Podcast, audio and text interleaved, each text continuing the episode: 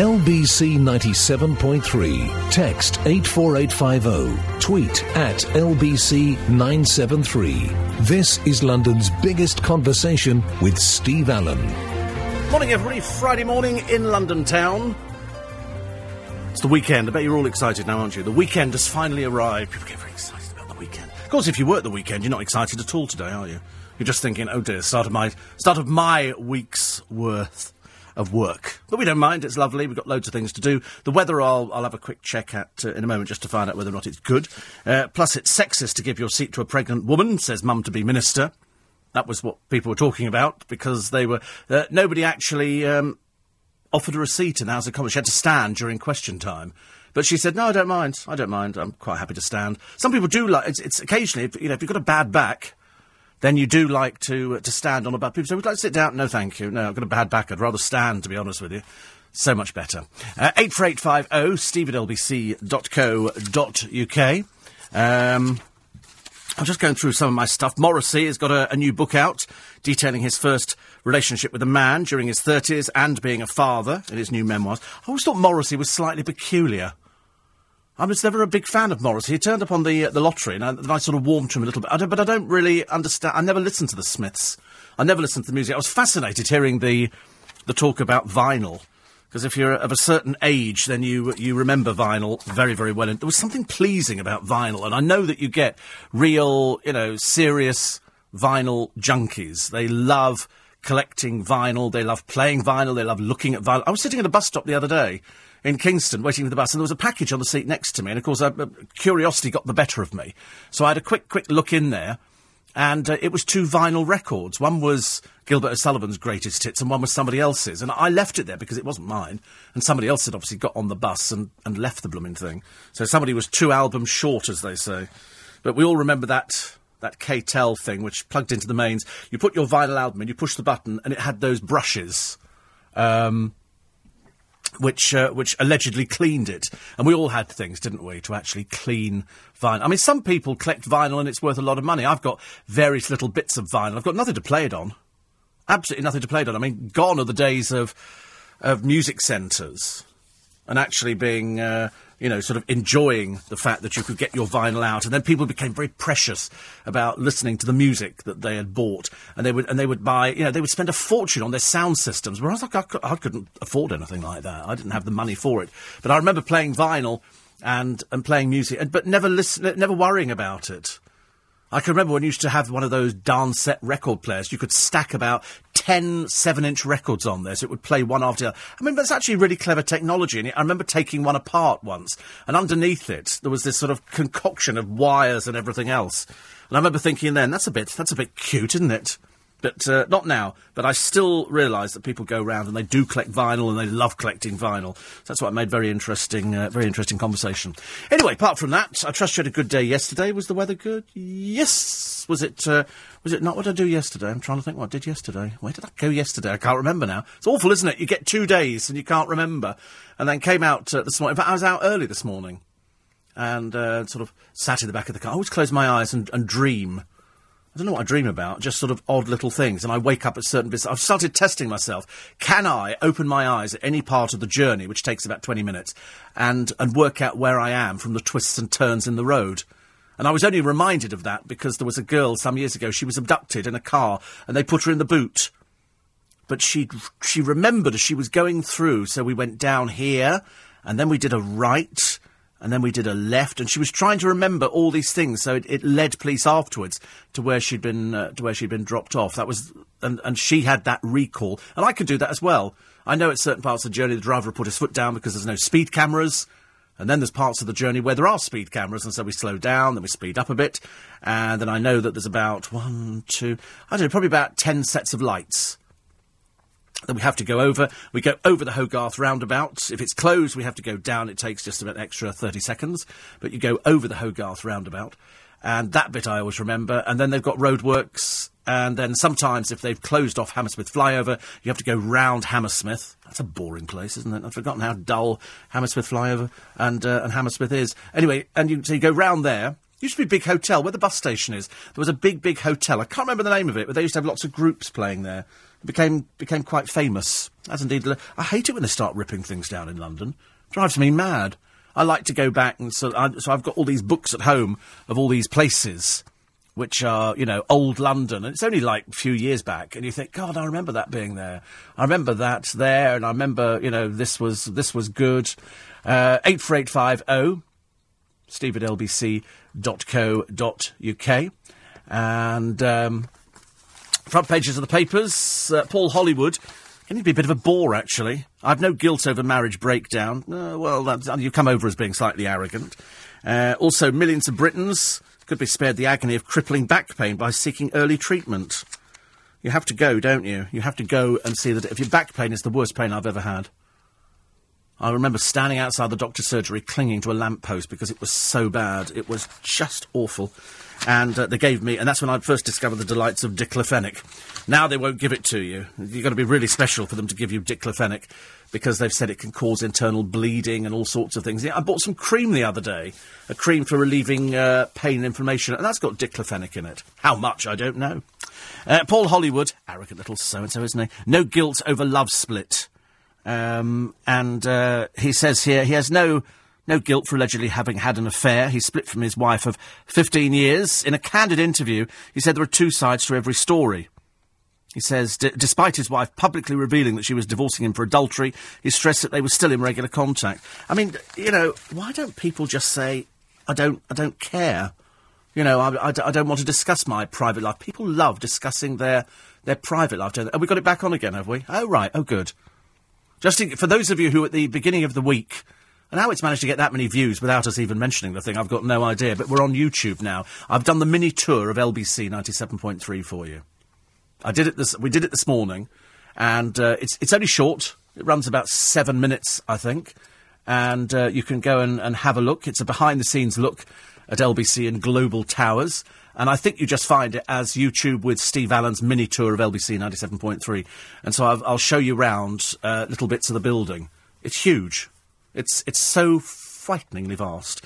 Even I can't uh, comprehend it. So Sam and I disappeared off and uh, we've shown it to a few people around. The, they all like it actually because it gives you, it shows you what the LBC studio looks like, shows you the staircases, shows you the staircases. How can you get excited over a staircase, Steve? Well, because you just can.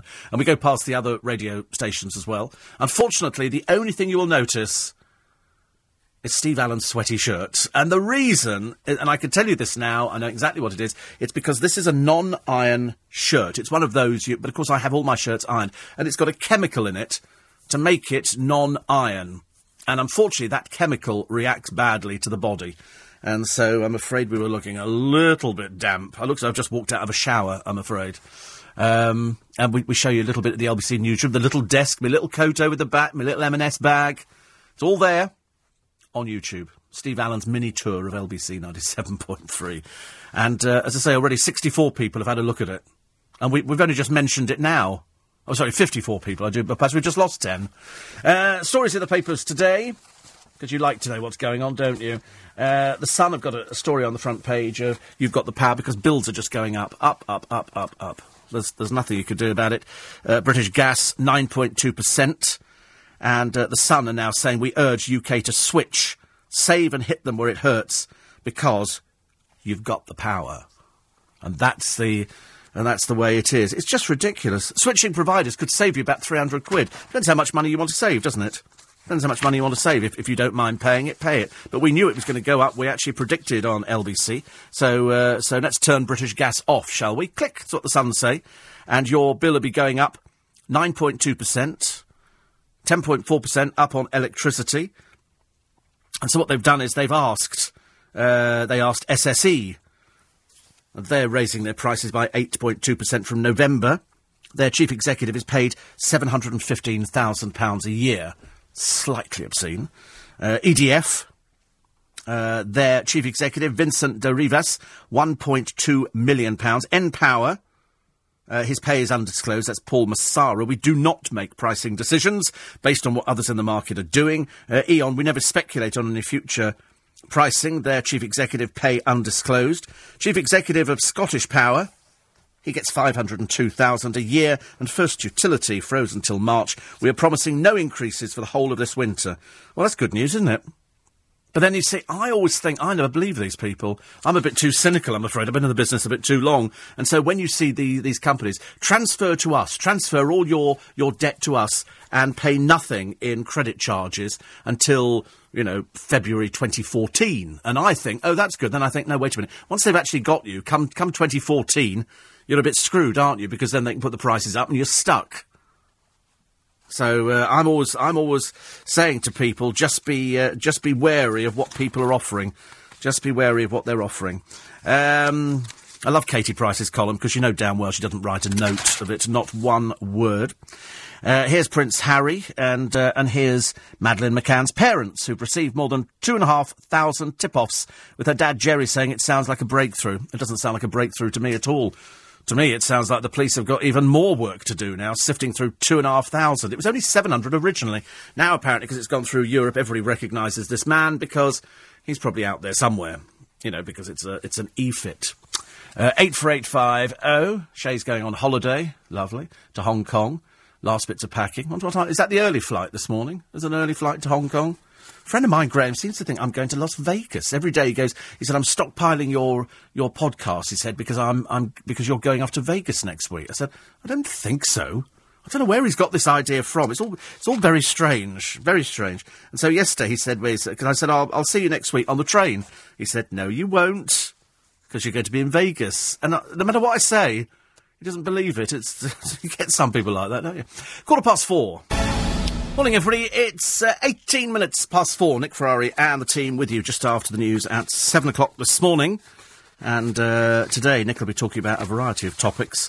Uh, one of the ones he won't be talking about is a story got uh, coming up in a moment about the botched execution, which isn't so great. Look at the paper today. Isabel Hardman, editor of Coffee House, the Spectator blog.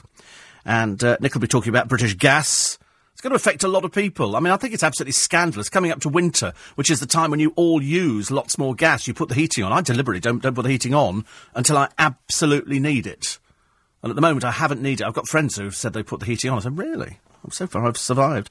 Plus, is it sexist to offer a pregnant woman your seat? And crime has fallen. That's good news. I bet he's going to have a thought about the school where they're allowing pupils to smoke. But it's not just any old school. This is a, a special needs school. So he'll have uh, thought on that. So here's this here's this bloke, and uh, he's in uh, Iran, and he's known as uh, Ali Reza M. 37, they hanged him because he was a drug smuggler. He uh, was caught with a kilo of crystal meth. And so what they did was they hanged him, took him down after 12 minutes, took him to the mortuary, and they went, oh my God, he's still breathing. So you would have thought, because under under the, the British system some years ago, uh, people, when they were hanged, their, their family and friends would try and cut them down as quickly as possible so that you could, you could almost revive them. They had, they had tried on numerous occasions that if somebody was revived, then they survived. In this particular case, the, uh, the Iran mullahs, or whoever they are over there, they sound like ghastly people, have said, um, no, as soon as he's better, we'll hang him again. They love a good hanging, don't they, over there? They're very good. So he's, he was strung up for 12 minutes. He will be executed once his health is good enough. I mean, it seems a bit pointless, doesn't it, really? But they're going to go ahead with it. Amnesty International said the second attempt to kill him uh, betrays a basic lack of humanity. I mean, they're just, they're just perverts, these people. You know, these people who, I mean, I've, I've, I've lost track of human rights situations in other countries that turn your stomach. You know, women who have been stoned to death because they had an affair whilst the man goes scot free you know, 16 year old gay people executed in Iran because, uh, because they don't like that kind of thing. You wouldn't want to go and live there if your life depended on it, would you?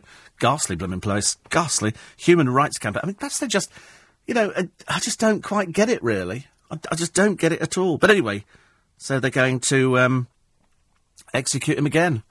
And presumably they'll just go ahead with it and the world will go, this is disgusting. But, you know, he survived one thing he's going to go through it again. He must be sitting there thinking, oh, God, let's just get it over and done with. I like the idea in uh, Dongguan in China, a landlord was cleaning out an abandoned flat. You know as you do, getting ready for the next person. What does he find? £616,000. In China, this is it's like an absolute fortune. Absolute fortune. An abandoned flat, cleaning it out, 606. Why does that never happen to us? Why does that never happen? You know, to I mean, I've, I've I've cleaned out places, and as a kid, you know, you go into old properties and stuff like that. I've never found anything like that. I found a, you know, I found a temp. I found something the other day. We have a little shop in in Twickenham. It's part time. It's there Monday to Friday, I think. I might have got that wrong. Anyway, it's it's practically it's next door to Michael the hairdresser's in Water Lane, and he sells postcards and money, and he's got for sale in his window a ten shilling note, and it's six pounds. And it's in perfect condition. It's lovely. It's a 10 shilling note. There will be those of you who know what 10 shilling note looks like. And he's got a pound note, and that's three pounds for a pound note. And I thought, oh, that's nice, I'll buy it. And then a friend of mine said to me, he said, but what do you do with it? You buy it, you look at it, you put it in a drawer, and that's it. You know, I've got sixpences, and I've got all sorts of little bits and pieces, but you don't do anything with it. I, I bought all this money, this pre-decimal money. Asia, I bought about four bagfuls, and I gave one bag to a friend of mine, because I thought it was interesting having threepenny bits and pennies and halfpennies and half crowns and florins and, and stuff like that. And a friend of mine said, he said, thank you very much for it. He said, I looked at it once. He said, I put it in the drawer. Because it's not worth anything. It's, it's, I mean, I think I paid 20 quid or 29 quid for it. Whatever it is, I bought a few of them. Thinking that kids would be interested in playing with old money. They're not remotely interested. Show them new money, their, their eyes light up. But show them anything, anything old and they don't really care. Whereas I, I like old things. Perhaps that's why I like some of you listening. Because some of you are quite old things, aren't you? 84850 steve at lbc.co.uk. Uh, Steve says, uh, if the industrial regulator Ofwat can stop Thames Water from hiking their prices, why not the energy companies? Is it because Thames is British? Well, I mean, we knew that once the first one put up their, their price, the rest were going to follow. They're not going to sit there and go, well, we're not going to put up the price. They're going to be, they've got to pay chairman of these big companies. They've got, you know, a lot of workforce. I know that when they talk about water in London, they're trying to replace the old sewers because they're old. They keep saying they're old Victorian sewers and they're falling apart and crumbling. And it's a, you know, we, we've all seen it, haven't we, over summer where they've had burst water mains. And we all drive through it thinking, well, at least it's cleaned the tyres. So that's, that's the only good thing about it. But it costs money to do it, and the person who's going to pay for it is you. You're going to pay for it. Nobody else is going to pay for the blooming thing. And it will constantly go up things will always, always go up. I was listening to Duncan having his debate. I was sitting in the shower, and I, and I was, he was talking about, if I, if, if I got it right, some bloke who's been on the television, or two people who nick stuff from shops, and then they sell it cheaper to, um, to poor people, which is a load of old garbage. What they're doing is they're thieving. If they, they aren't Robin Hood. Robin Hood robbed from the rich and gave it to the poor. He didn't charge the poor for it. These people are charging. They're not Robin Hoods at all. They're blatant thieves. They're blatant thieves. They're going into shops, nicking stuff, and then selling it, but they're lining their own pockets. They couldn't give a stuff about the poor. How many times have you been in a pub and somebody's come in and gone, You want any fags? Want any fags? Uh, how many have you got? How many do you want? You know, want any leather coats?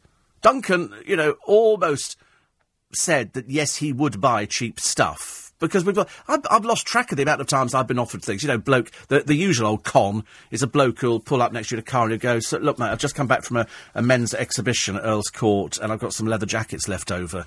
There is no exhibition at Earl's Court, you lying little toe rag. People were buying speakers, weren't they? Speakers out the back of cars. It turns out they had nothing inside them at all stereos with nothing inside, televisions with no, no fixtures and fittings. But all these people who say, "Oh, I'm I'm just pinching to help the poor people," no, they're not. They're not. They're only they're lining their own pockets. They couldn't give a stuff about the poor. You know, the poor can go out and shoplift for themselves if they want to. But I don't believe anybody's that poor. I'm sorry. I know there's all this stuff about food banks. And I know people are saying, oh, you know, we, we, we have food banks because we can't afford to eat. And then there was one lady who said she lived on 500 quid a month I'm assuming it is possible to live on £500 a month because you can afford a telephone. So I'm assuming there must be some sort of give and, and take, but you go out and it's called home economy. You learn how to do it. Ask any pensioners, you know, how do you live on your money? And they'll tell you, well, not very well. But you can do it. You can do it. But we're not poor like in other countries when they have poor people. We don't have poor people like that. I know that in Twickenham we have our fair share of charity shops, God help us. Fish shop's good now, though. They managed to find the missing H. Up until then, we had uh, Sandy's Fiss, which I think it was the was it the H that was missing? I can't remember, guys. But uh, it's all done up, and I'm I'm getting quite excited because they're already planning Christmas. The Christmas lights are being planned, which I'm very excited about because you know me and Christmas and lights. Uh, Angela and Bob said, try to find your trip around the LBC Towers on YouTube. I found a few others, but not the one you mentioned this morning. What should we be typing in? You're typing. Well, I've just re- retweeted it, so you can find it on Twitter, which is at Steve Allen Show, uh, or you can find it on YouTube, and it's Steve Allen's mini tour of LBC 97.3. We've got 90 people who've seen it already now, which is quite sweet, which is good. Uh, enjoyed this morning's exercise done. Wet shirt is evidence. Yes. Are you wearing a money belt under your shirt? I've got a complete bank under there, Tom. Thank you very much indeed for asking, which is nice. And uh, somebody says, first, love it. Oh, good. As long as people like it, that's good. We don't care, do we? And uh, and Howard says, Can you tell the camera operator he really needs a haircut? Uh, listen, I've wasted my time on that. I keep saying, have a haircut, have a haircut. He won't do it. The girlfriend apparently likes his hair like that. That's, you know, that's his excuse. It's also the fact he's too mean to actually go and spend the money, aren't you? You wait. And also, he's a little bit worried it might sort of spoil his looks. Yeah, never paid for a haircut. I'm not at all surprised. Never had a haircut, have you? Does she cut it? Does she cut your hair? The sister cuts it, really? Not really a lot you can say about the sister, is there? Uh, 84850.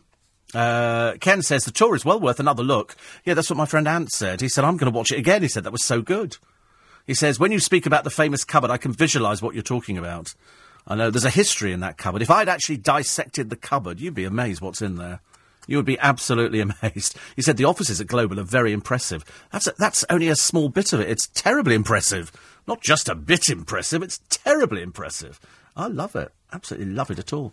Uh, 84850 steve at lbc.co.uk. Uh, another one here. We, we take uh, everything and weave it all in. I'm going to tell you the weather now because it's Friday and you want to know the weather, don't you? It's a Faustian, a Faustian Mickey start. It's a foggy and misty start. Pull yourself together, Stephen. Stick your teeth back in your mouth. Uh, rather windy. That'll be, the hair will be ruined by the end of the day. Uh, high 16 degrees, and uh, it'll be overcast but bright. How can it be overcast but bright? How does that happen? Overcast but bright. Actually, yesterday was overcast. I thought it was going to rain, and it never rained, did it? Or did, perhaps it did. Cloud will increase this afternoon. Oh, light showers. That's all right, because I've got lunch with a friend of mine who I bumped into at the LBC reunion which was lovely. Actually, on this week's Best of Steve Allen, we're putting out a programme that w- part of it that would have gone out last week. And the reason it didn't is because we had LBC at 40, which went out, and then we had our In Conversation. We got In Conversation to uh, little clips today, which I believe is Sheila Hancock and Jude Law. So really good in conversation. In fact, all of them are good. I don't think we've had a bad. We haven't had a bad in conversation. Have we had a bad in conversation? No, we haven't. I keep reminding myself of who we've had. We've had some super names. And this week, no exception. The wonderful Jude Law and the uh, equally wonderful Sheila Hancock uh, will be in to talk about uh, their respective projects. Sheila, because she's in the theatre just over the road, Wyndham, and Jude, because he's got a new film out, which is very good. He's very, very good. He put on a load of weight for it, whereas I put on a load of weight for this programme. He put on a load of weight for the, for the film. And at the end of the film, he lost the weight, and I didn't because I'm still doing it. So I, I, so the moment I stop doing this program, I'll probably be as thin as a rake. That's the way it works for actors. It should be no different for radio presenters. 84850 steve at lbc.co.uk. Uh, more from the papers coming up very shortly. If you've just joined us, it is LBC 97.3. I'm here every morning. As, uh, as Duncan says, you know, this is where late night London come to talk. This is where late night London kind of wake up. So now we're in, everybody's out there delivering, driving the buses, driving the trains, getting ready for another full day because it's Friday, and for that you should be eternally grateful. It's 4:30. LBC 97.3. Text 84850. Tweet at LBC 973. This is London's biggest conversation with Steve Allen. Brucey Forsyth's cars coming up for sale. Coys. I believe a base near Richmond.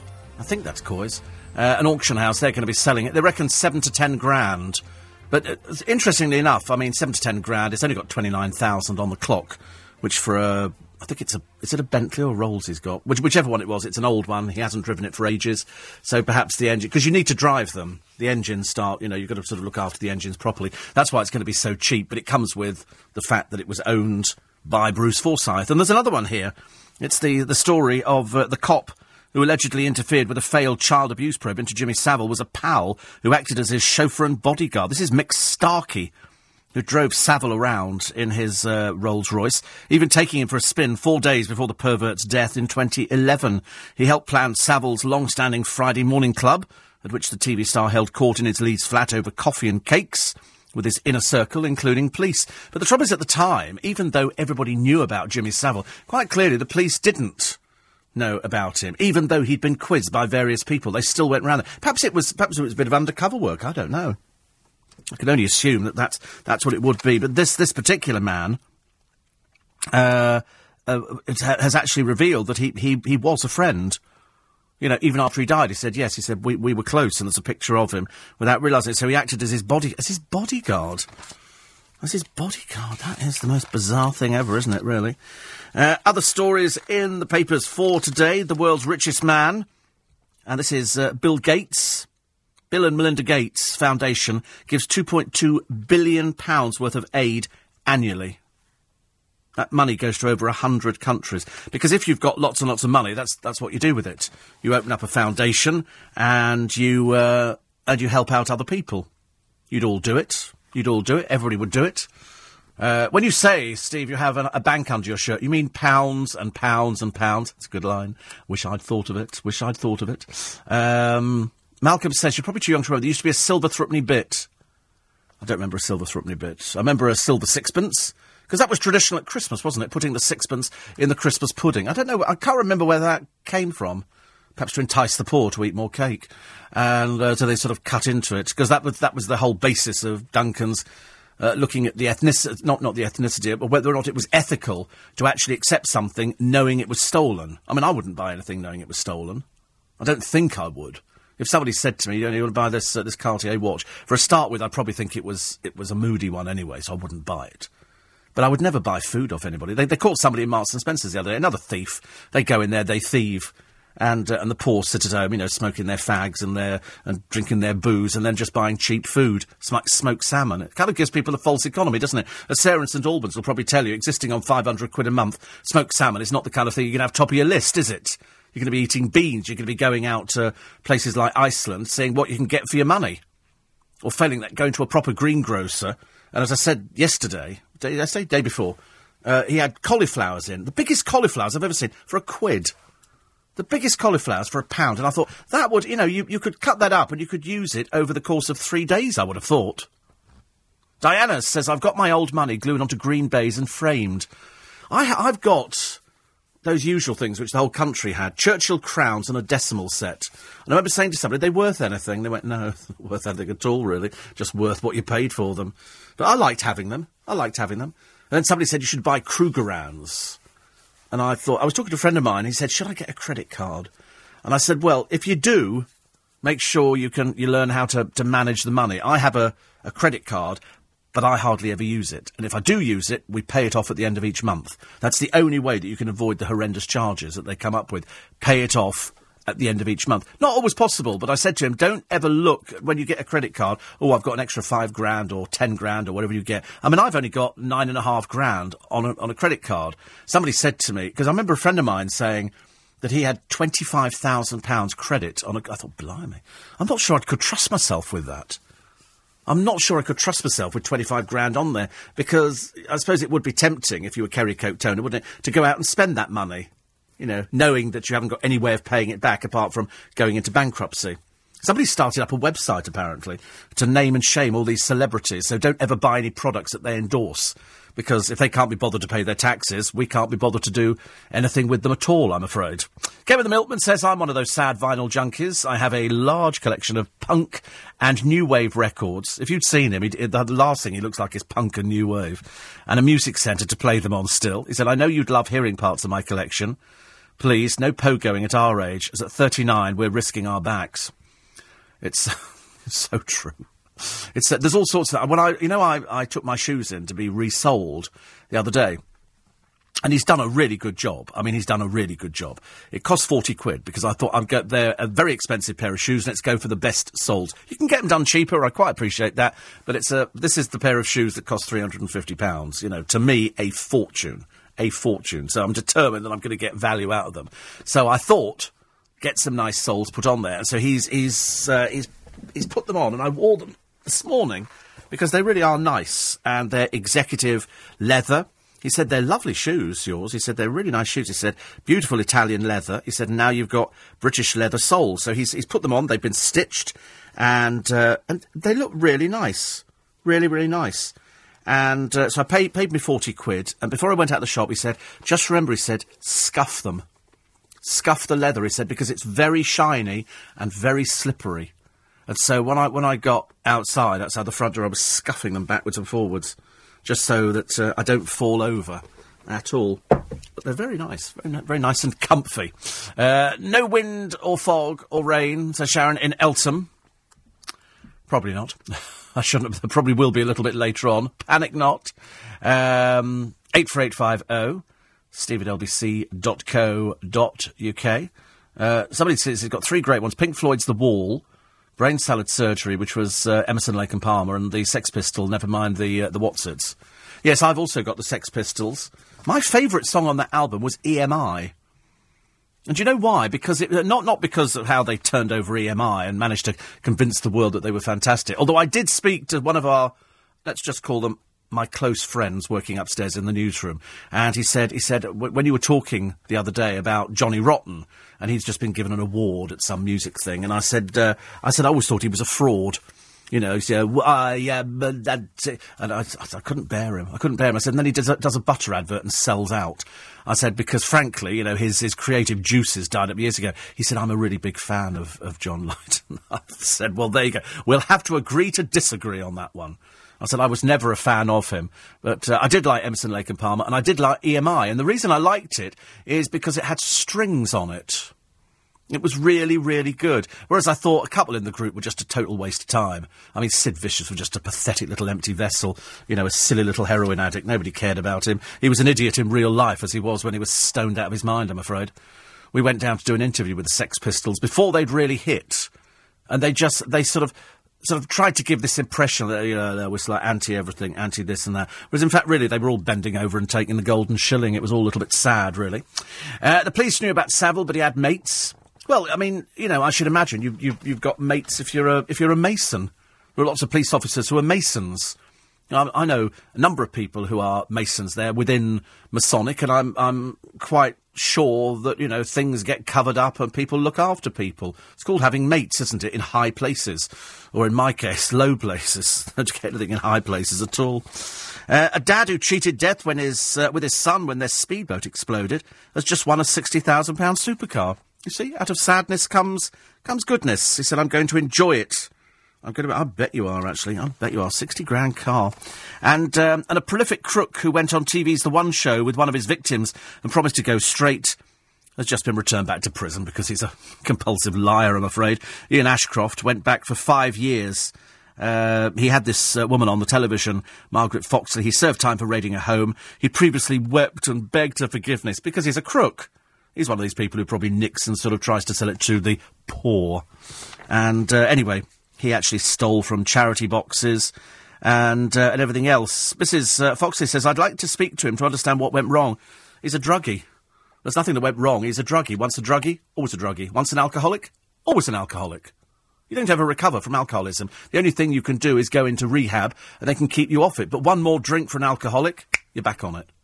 It's as fast as that. It's like cigarettes, except that alcohol has slightly more devastating results because you could take it. You know, you never find somebody smoking a cigarette and sort of being aggressive towards somebody else, but you find people on drink who become aggressive to other people, and that's why the prisons are absolutely full of people who've fallen off the wagon. You know, I've lost track of the amount of people who I know who were alcohol dead now, dead now because there's a limit to how far you can go, but they enjoy going out for a drink. I went out. I went out last night to our local Chinese. I had a craving. I'd had dinner, and then I had a craving for toffee banana. So I went out and bought a portion of toffee banana and toffee apple, which is absolutely delicious. So I had that and I ate it. And as I'm eating it, I'm thinking, this is really bad. But at least it was better than the fried bread, which I would have had. Brian at Twickenham Station. I walked off yesterday. And uh, and I said to him, I said, "Oh, I could still eat fried bread. Still eat fried. You know, if, if you can find a cafe that does a good fry up or a takeaway that could send it fried bread, beans on the top of it, and an egg, or just a sausage or something, just anything really. Not not too fussy, not too fussy. Oh dear. Uh, brave military wives trekking up a Scottish peak to shoot a nude calendar. What is it if people want to take their clothes off, for God's sake? I've been campaigning for the LBC calendar for some time, all money raised going to our, our global charities. I can't get anybody to do it with me. I wanted to do a nude calendar. We could all hide behind Nick Ferrari, I thought. There's nobody else in it. You can't, couldn't hide behind uh, James O'Brien. And also, to be honest with you, some people I don't think are going to look good with clothes off. You know, you, know, you know what I mean? You know, some people, I mean, you know, I don't look good with my clothes off. So, sorry? Yeah, Christo's a classic example of somebody who really doesn't look good with his clothes off. I mean, and, and you know, that, that, that really is. It's unnecessary.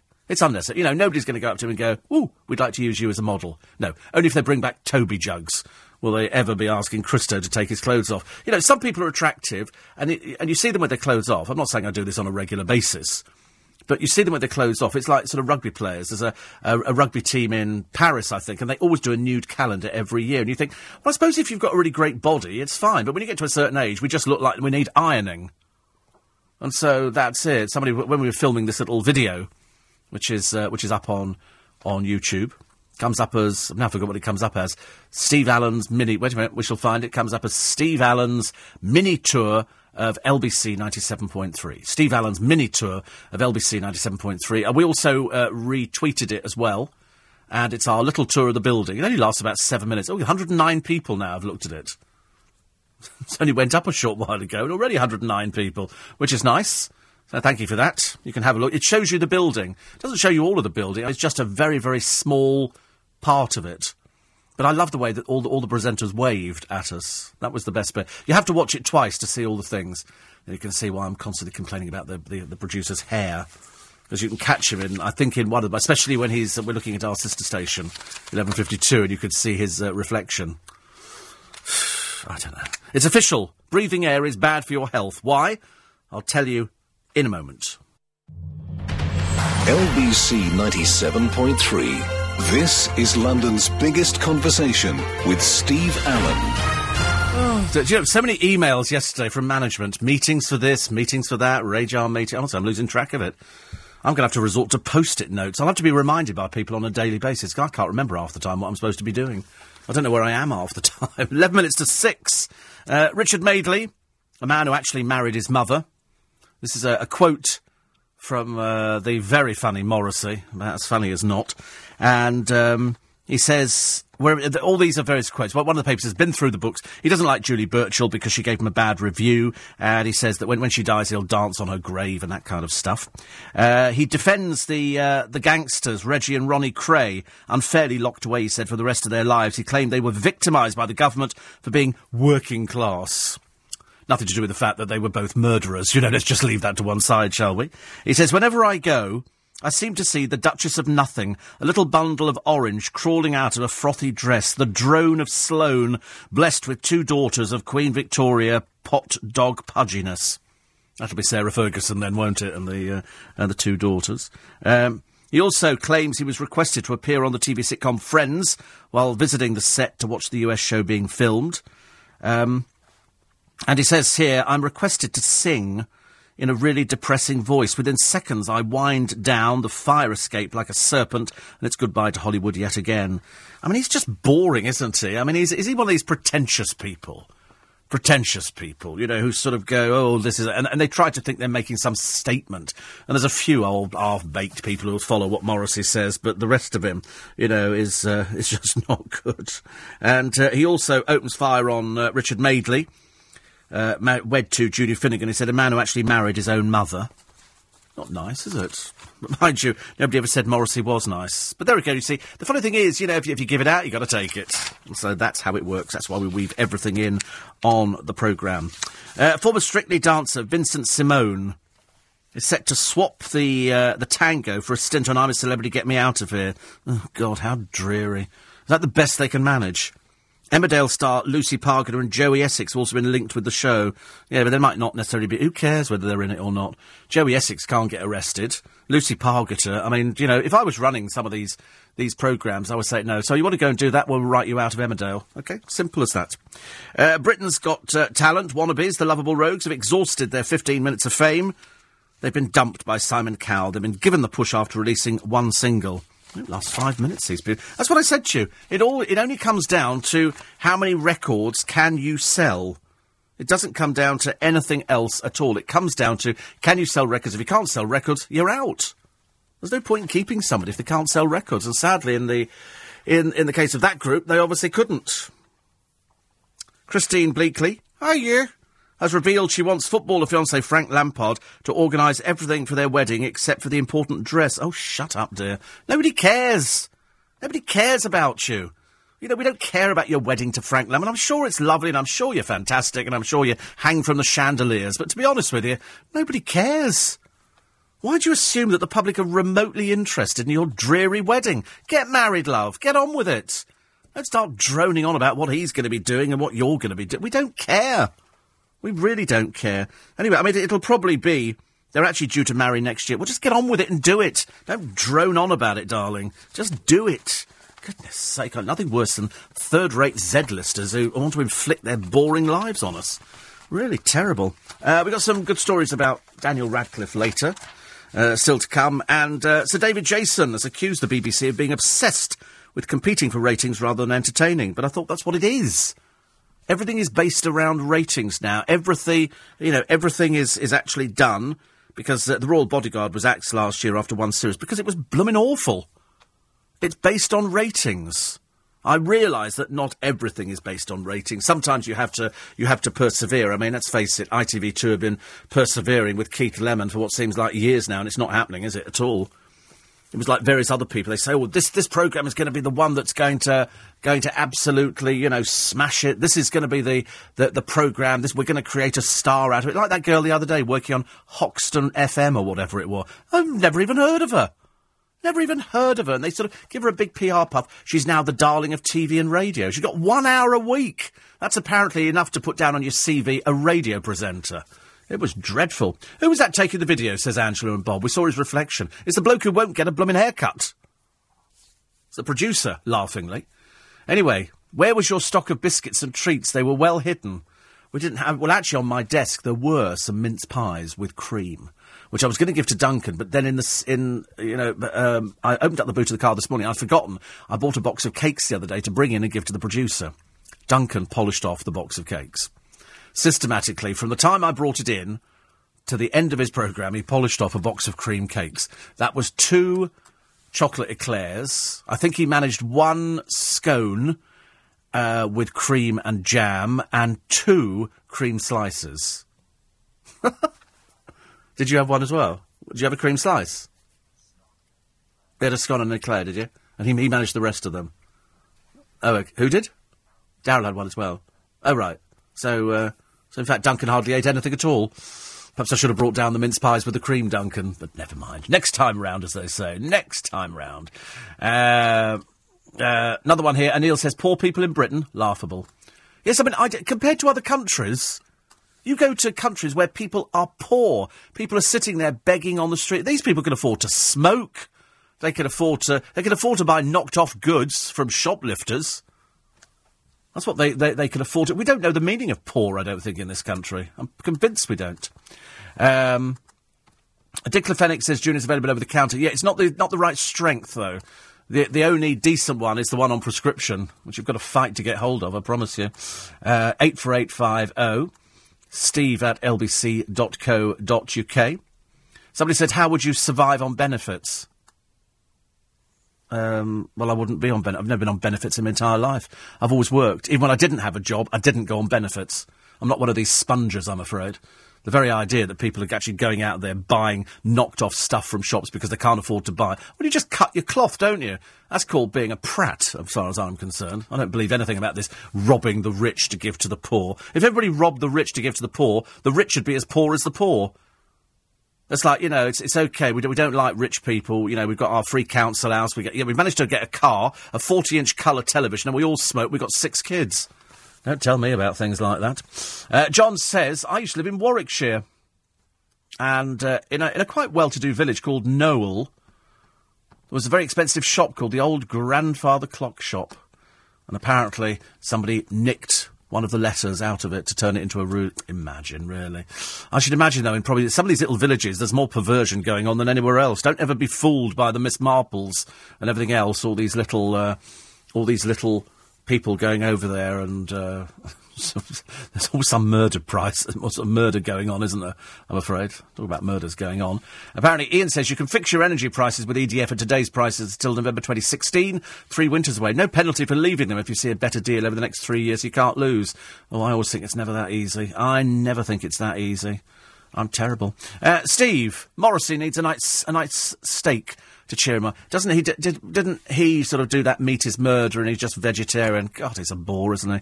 He's so dull, so dull. It's like sort of you know still dragging out that tired old career of I'm really anarchistic and all that kind of thing. Uh, Mark says uh, it's very hard these days to find a good cafe where you can get decent fried bread, nicely done. Most of them deep fry in a chip fry and it comes out hard and too crispy.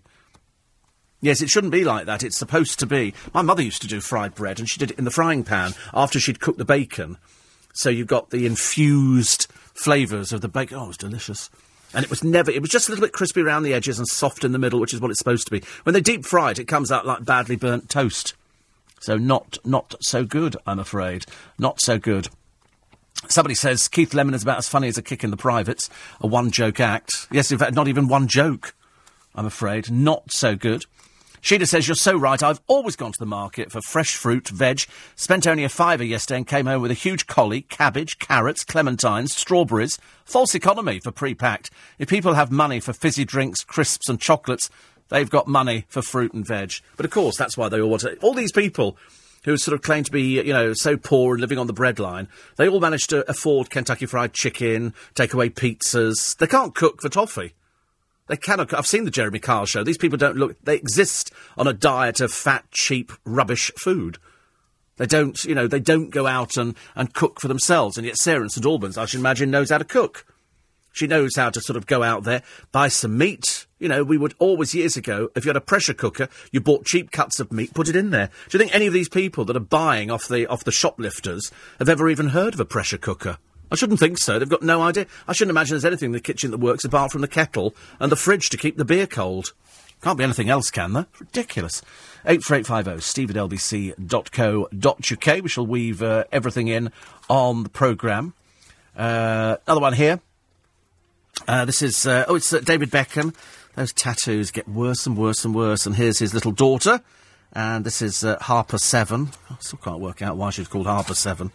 Uh, and then the, the burning anger, the huge rise in the British gas bills blasted us just simply cruel. Just simply cruel. Nicole uh, Scherzinger, I do wish she'd go back to America. I'm so bored with her. A failed pussycat doll. And uh, Prince William's first investiture.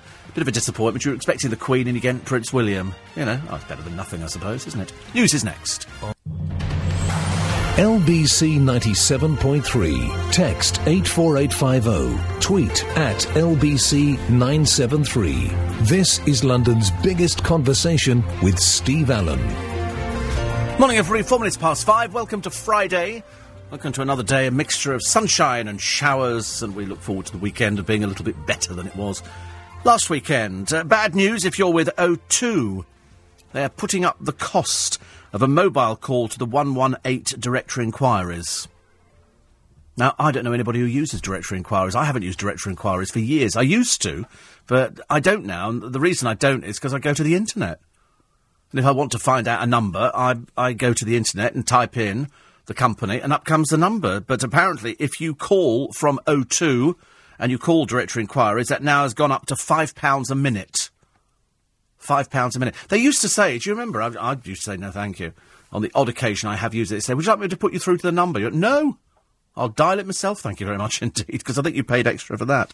There's also the horrendous pictures in the paper today of the uh, terrorist casually taking aim and gunning down a shopper in last month's Kenyan mall attack. It was somebody who um, they, they've they've managed to get this footage, and they put it out on all the uh, news medias the other day. It, it only came out yesterday which shows the moment that terrified men, women, and children run for their lives from the attackers.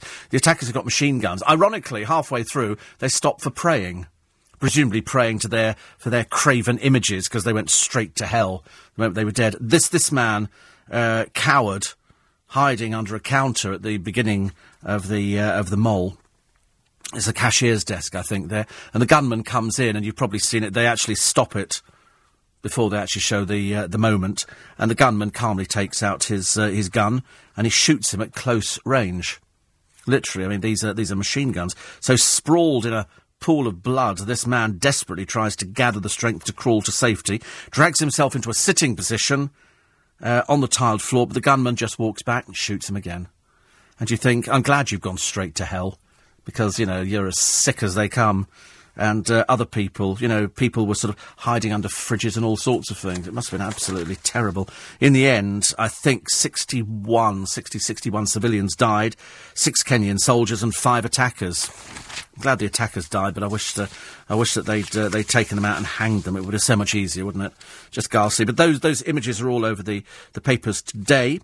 Uh, also, uh, Jimmy Savile and the ex-police inspector. Oh, now then, now then, here we are. The bodyguard cop is now facing the probe. This is his police minder here. Uh, they've ac- they've accused him of acting on the DJ's behalf before his controversial interview over sex attacks on girls. It's not going to go away. This Jimmy Savile story, is it? It really isn't. Anyway, um, they, they, haven't quizzed this uh, this man yet. He was he was driving him as well, and of course in those days people wanted their picture taken with the celebrity. It was Jimmy Savile, but he was fairly ancient by that time. He must have been about 84, I think. But, uh, say, it doesn't make, uh, doesn't make pleasant reading at all, I'm afraid. Uh, 84850 steve at lbc.co.uk. Uh, through the keyhole still on? It is still on, as far as I know. I haven't seen it, though, for a while. We did have the, uh, the listings of um, of exactly who was who was coming up on it, which I always thought was more entertaining than actually going and looking at, at somebody's house. Um, Angela and Bob back under the duvet. What we would give to have you with us for a week, enough talk of fried bread and cooked breakfast. You'd have porridge with honey and nuts for breakfast, with toast and tea, with fully skimmed milk. Just thought you might have to leave out honey because of your diabetes. Lunch, home baked cake and coffee, and then the main meal, chicken or fish with vegetables, possibly with a glass of wine. It's the use of the word possibly which kind of puts me off. It's, it's, the, it's like lunch today. I think the person I'm going for lunch with doesn't drink. I'm pretty certain they don't drink, so I'm not sure whether or not I should drink. I'm always quite good at not drinking when uh, when other people don't don't drink. But the trouble is, they know me in this restaurant, and they know that I, I like a good bit of Chardonnay. Thank you. Richard says David Jason makes a very interesting point in that with the BBC we have to pay via the licence fee for programmes, and we should be entitled to good quality. Commercial television, on the other hand, chase ratings with programmes frequently appealing to the lowest common denominator to maintain advertising rates.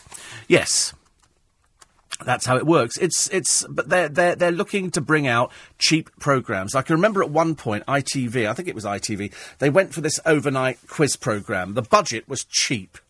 It was dead cheap. It was something like I might have got this wrong. Either I think they were looking at eight grand an hour, eight thousand pound an hour. So consequently, the programs they got were dire. They were absolutely awful. We had all sorts of things. There was some sort of quiz program. I can remember Paul Ross was doing one. He said it paid quite well. He said it was like a grand if you went on for an appearance fee. Which is uh, which is, is not bad actually. Uh, eight four eight five zero Steve at lbc.co.uk.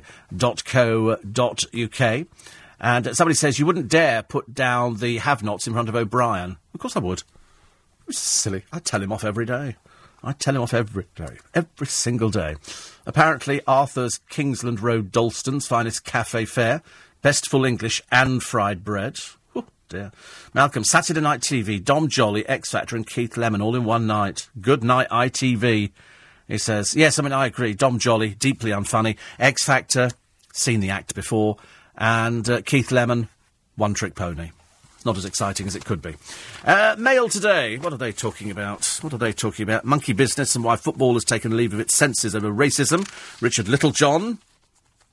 I don't know where Richard Littlejohn's based now. I'm sure he's not in this country. I'm sure he sort of writes it from abroad. And then when a fan fell ill after trying to make Delia Smith's recipe for chili con carne, he set off a celebrity feud that is continuing to simmer more than 30 years later. Miss Smith has become embroiled in a war of words with former presenter Esther Rantzen over accusations that the cookery writer failed to warn readers to pre-boil kidney beans to make them safe to eat. Miss Rantzen reheated the row this week by claiming she was leaned on by her BBC bosses to apologise for broadcasting the claim in a consumer programme in the 1970s. Because do you remember they, they then had this big thing, I can remember it at the time, where they said, if you're going to eat red kidney beans, boil them first. because they've got they've got things that can make you very very ill. So that's why. I mean, at the time, Delia was the biggest earner. I think she was the Jeremy Clarkson of her days. Her cookbooks were huge sellers, huge sellers. And why? Because her recipes worked. Well, anyway, the one person who complained to That's Life had not actually followed my recipe. She said the chili had been made in a porcelain dish, i.e., not flameproof, and therefore placed in the oven cold. Miss Smith said there was never any question of her withdrawing publication rights. I've always assumed it was the production team that finally realised they'd acted irresponsibly and committed a libel. Whatever Miss Rantzen thinks she now remembers. Delia Smith's cookery course, which has been reprinted many times, now contains a clear warning on the importance of cooking kidney beans thoroughly. She told the Mail last night that Miss Rantzen's uh, remarks in the 1970s were very damaging because her original cooking instructions were perfectly safe.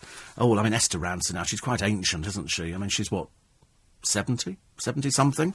And sometimes she says, sometimes you think, is she saying, I always remember that they did Cash in the Attic, but they never showed you Esther's flash house. Because that would kind of sort of see, you know, obviously, she obviously, wanted to be on television, and so she used a friend's house for her cash in the attic. So it was cheating a little bit. Not exactly being as big as good as it could have been. Uh, a sound sleep puts your brain in detox. That's a lovely idea, isn't it? I quite like that idea because we spend a third of our lives doing it. I don't know I spoke to a friend of mine last night. He said he'd be grateful to get six hours sleep a night.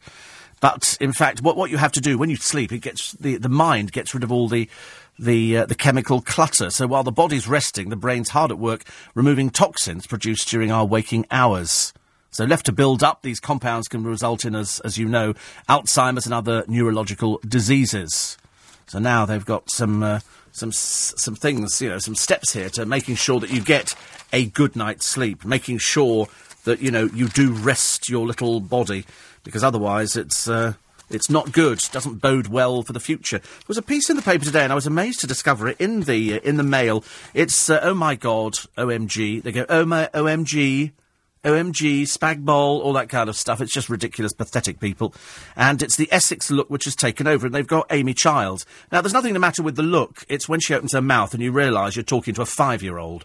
She can barely string two words together, poor soul. And they now say that this is, this is what you're supposed to be achieving. Kate's eyeliner, Pippa's fake tan, Nigella's brows. Everybody's copying the brassy style of the Only Way Is Essex. If you want to look like an old brass, well then fine.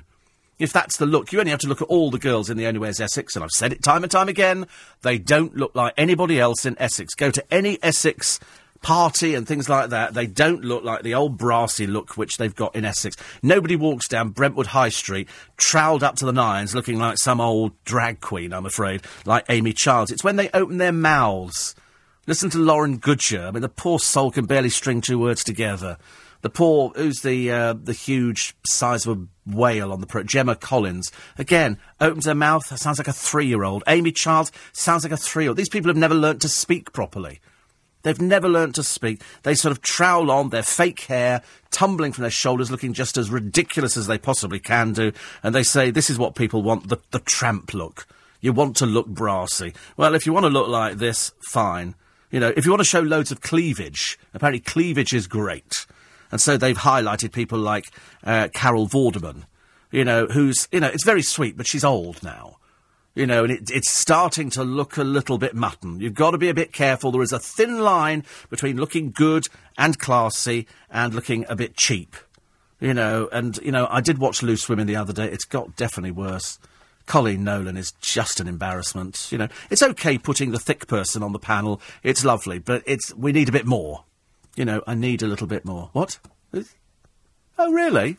Oh, how lovely. We'll take a break. Fourteen minutes past five. Well, there you are. Do beg your pardon. I was just, I was chatting away, just, you know, just being a conversationalist with other people in the building. I like it when sort of people come into the building and you haven't seen them for a little while and they sort of, and they pop down. When I say pop down, they have to pop down because this is the best way you're going to see our studio. And they pop in from other studios going, oh, I'm doing so, so, so, so, which is lovely. Anyway, just going back briefly to the Essex look, which they, which they say has taken over. I don't think it has taken over. I think it's always been there, but only in. I mean, we've always had people showing lots of cleavage.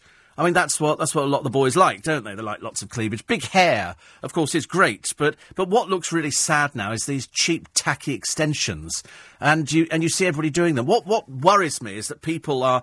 You know, having their makeup done professionally because they're doing it, but yet it's you don't want them to open their mouths.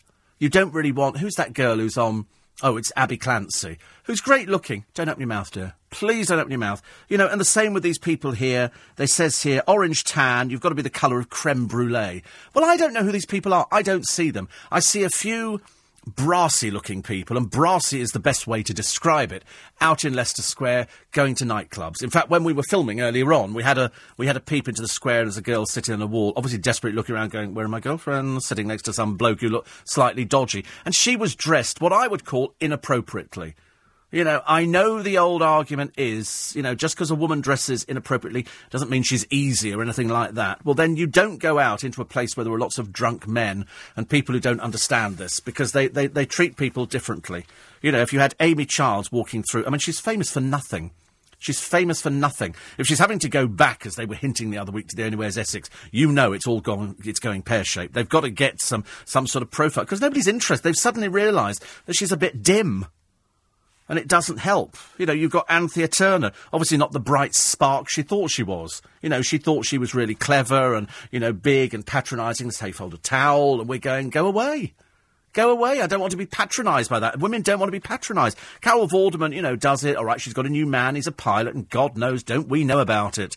And somebody said the other day, she's not still here. I thought she was flying around the world. Well, that seems to be taking for ages. Uh, Zara Phillips, was wearing these shoes. I mean, most of these girls cannot walk around in the shoes that the Only Way Is Essex crowd wear, because you can you can only you can only model them. You can't walk in them.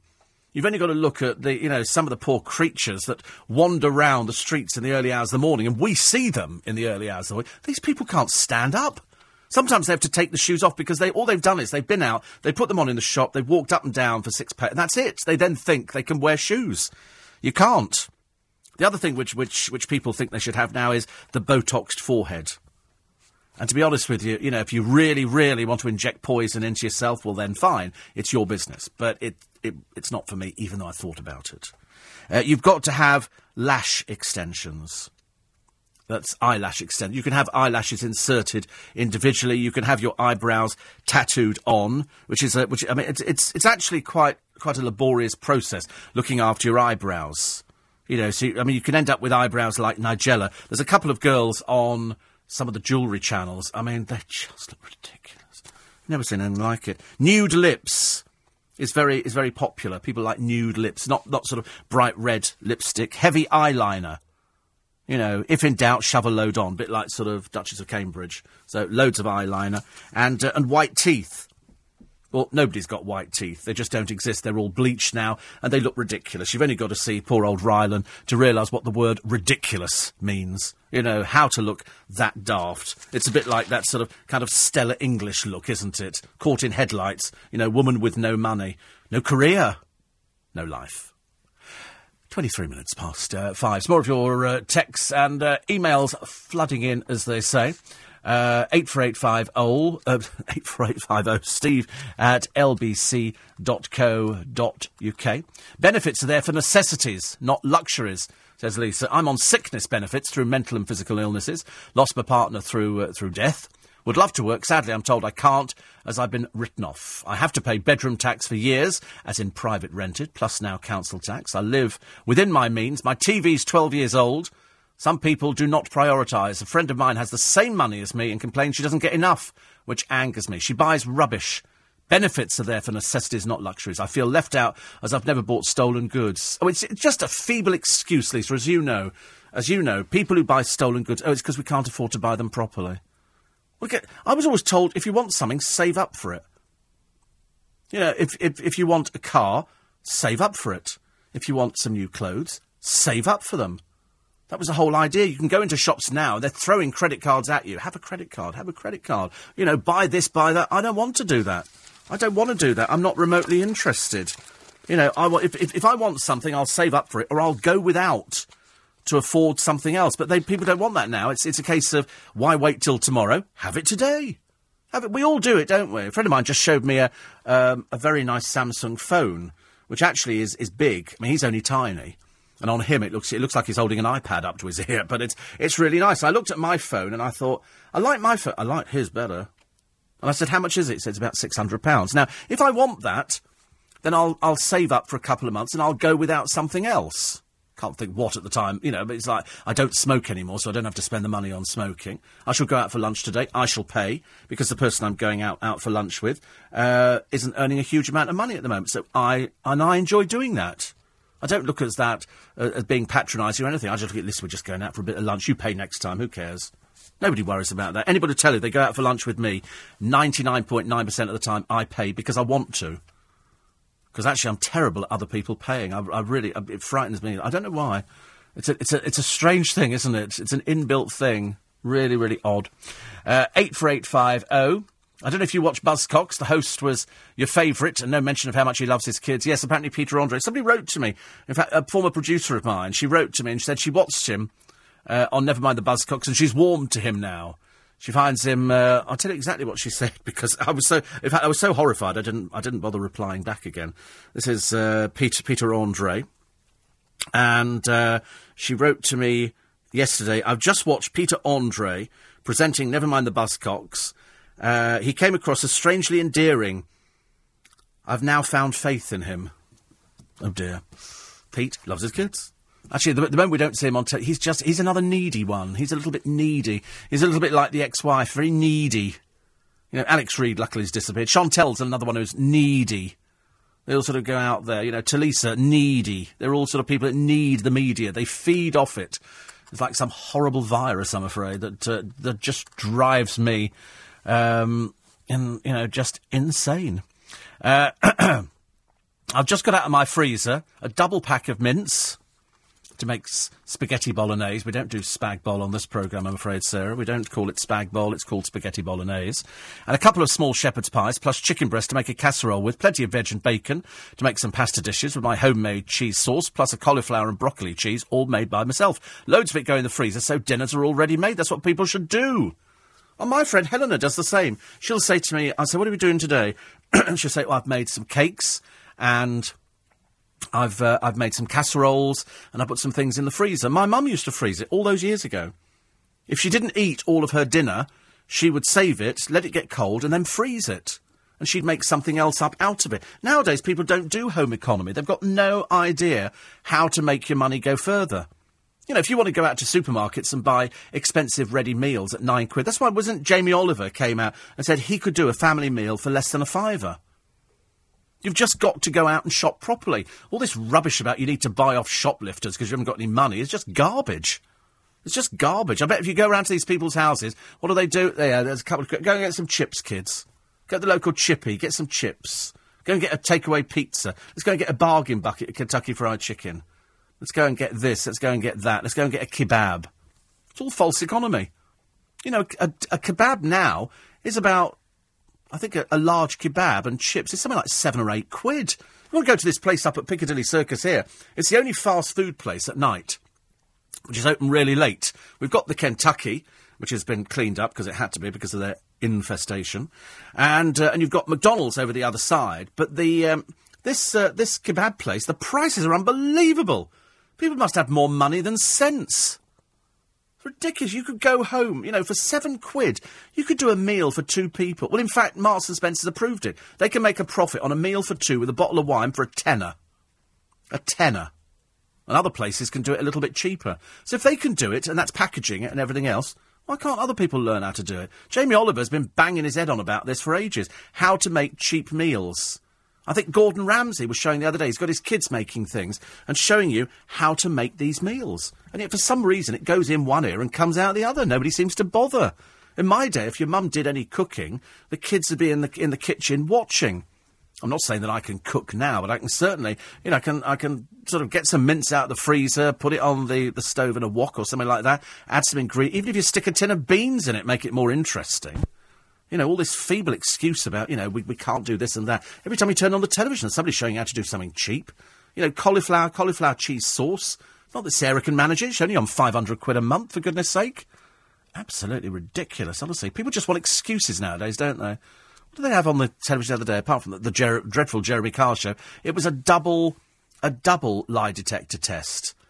I thought, how desperately sad are these ignoramuses who go on the television, want to parade their lives in front of people? I just, I just give up completely, I'm afraid. Oh, here she is, Sarah Harding, talking about non-entities, I'm afraid. The former Girls Aloud star. There was no star about it, I'm afraid. I bet she'll be the next one declaring bankruptcy. You've just got a feeling, haven't you? They're going out, so she's, she's pictured and uh, she's very into juicing at the moment, apparently, and that's really that's the most exciting thing in Sarah Harding's life. She's going juicing. I would think, actually, at the age of 31, darling, getting a proper job might be advisable. You're 31, you're not 18, for goodness sake. You need to grow up a little bit. 84850 steve at lbc.co.uk. It's the caring way to start your day in London town. This is where early morning London come out to enjoy a little bit of, a little bit of bitching. Time now, 5.30.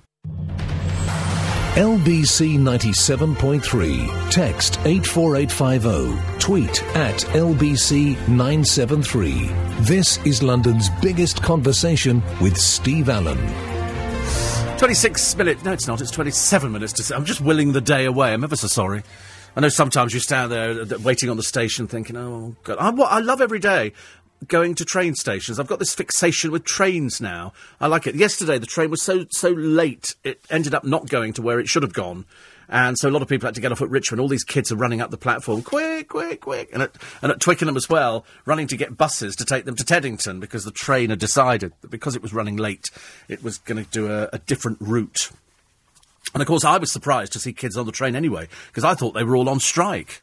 I thought parents, uh, sorry, the uh, the school teachers had gone on strike, so consequently they weren't going to be there. How wrong could I be? They were all on the blooming train. So perhaps it's the uh, it's the posh private schools that the teachers didn't go on uh, on strike. Uh, Charlie says, uh, I particularly liked hearing about your early morning dalliance with the police ladies. I like dalliances with police ladies. I'm quite good with police. We used to have two round here in Leicester Square, and I used to encounter them on Sunday morning, and they worked at Charing Cross and they were lovely. They were really nice. I like I like police officers. My mum used to work for the police years ago, and uh, all the the young police officers used to go around her flat for coffee and stuff like that. Because apparently, if you're in the police force, it's a bit difficult to make friends. Very difficult for them to make friends outside of the police force because you never know when you're going to have to arrest somebody as in the Jimmy Savile case. And so, consequently, they used to go around to my mum's flat and she'd bake and cook for them and sort of provide them with food and stuff like that. And it was, it was great because they had somebody, you know, of an older generation able to talk to about all their sort of problems. Because it's a bit difficult. If you're in the police force, you know, you're, you're running by the seat of your pants in some areas, I should imagine. Uh, what's outselling burgers and hot dogs in America? What is outselling? Not, not chicken or anything like that. Tortillas, apparently. You ever had tortillas? I quite like tortillas. Tortilla chips um, and burritos. I've had a burrito. Is that the wrap where they put all the stuff? That's quite nice. Blooming messy.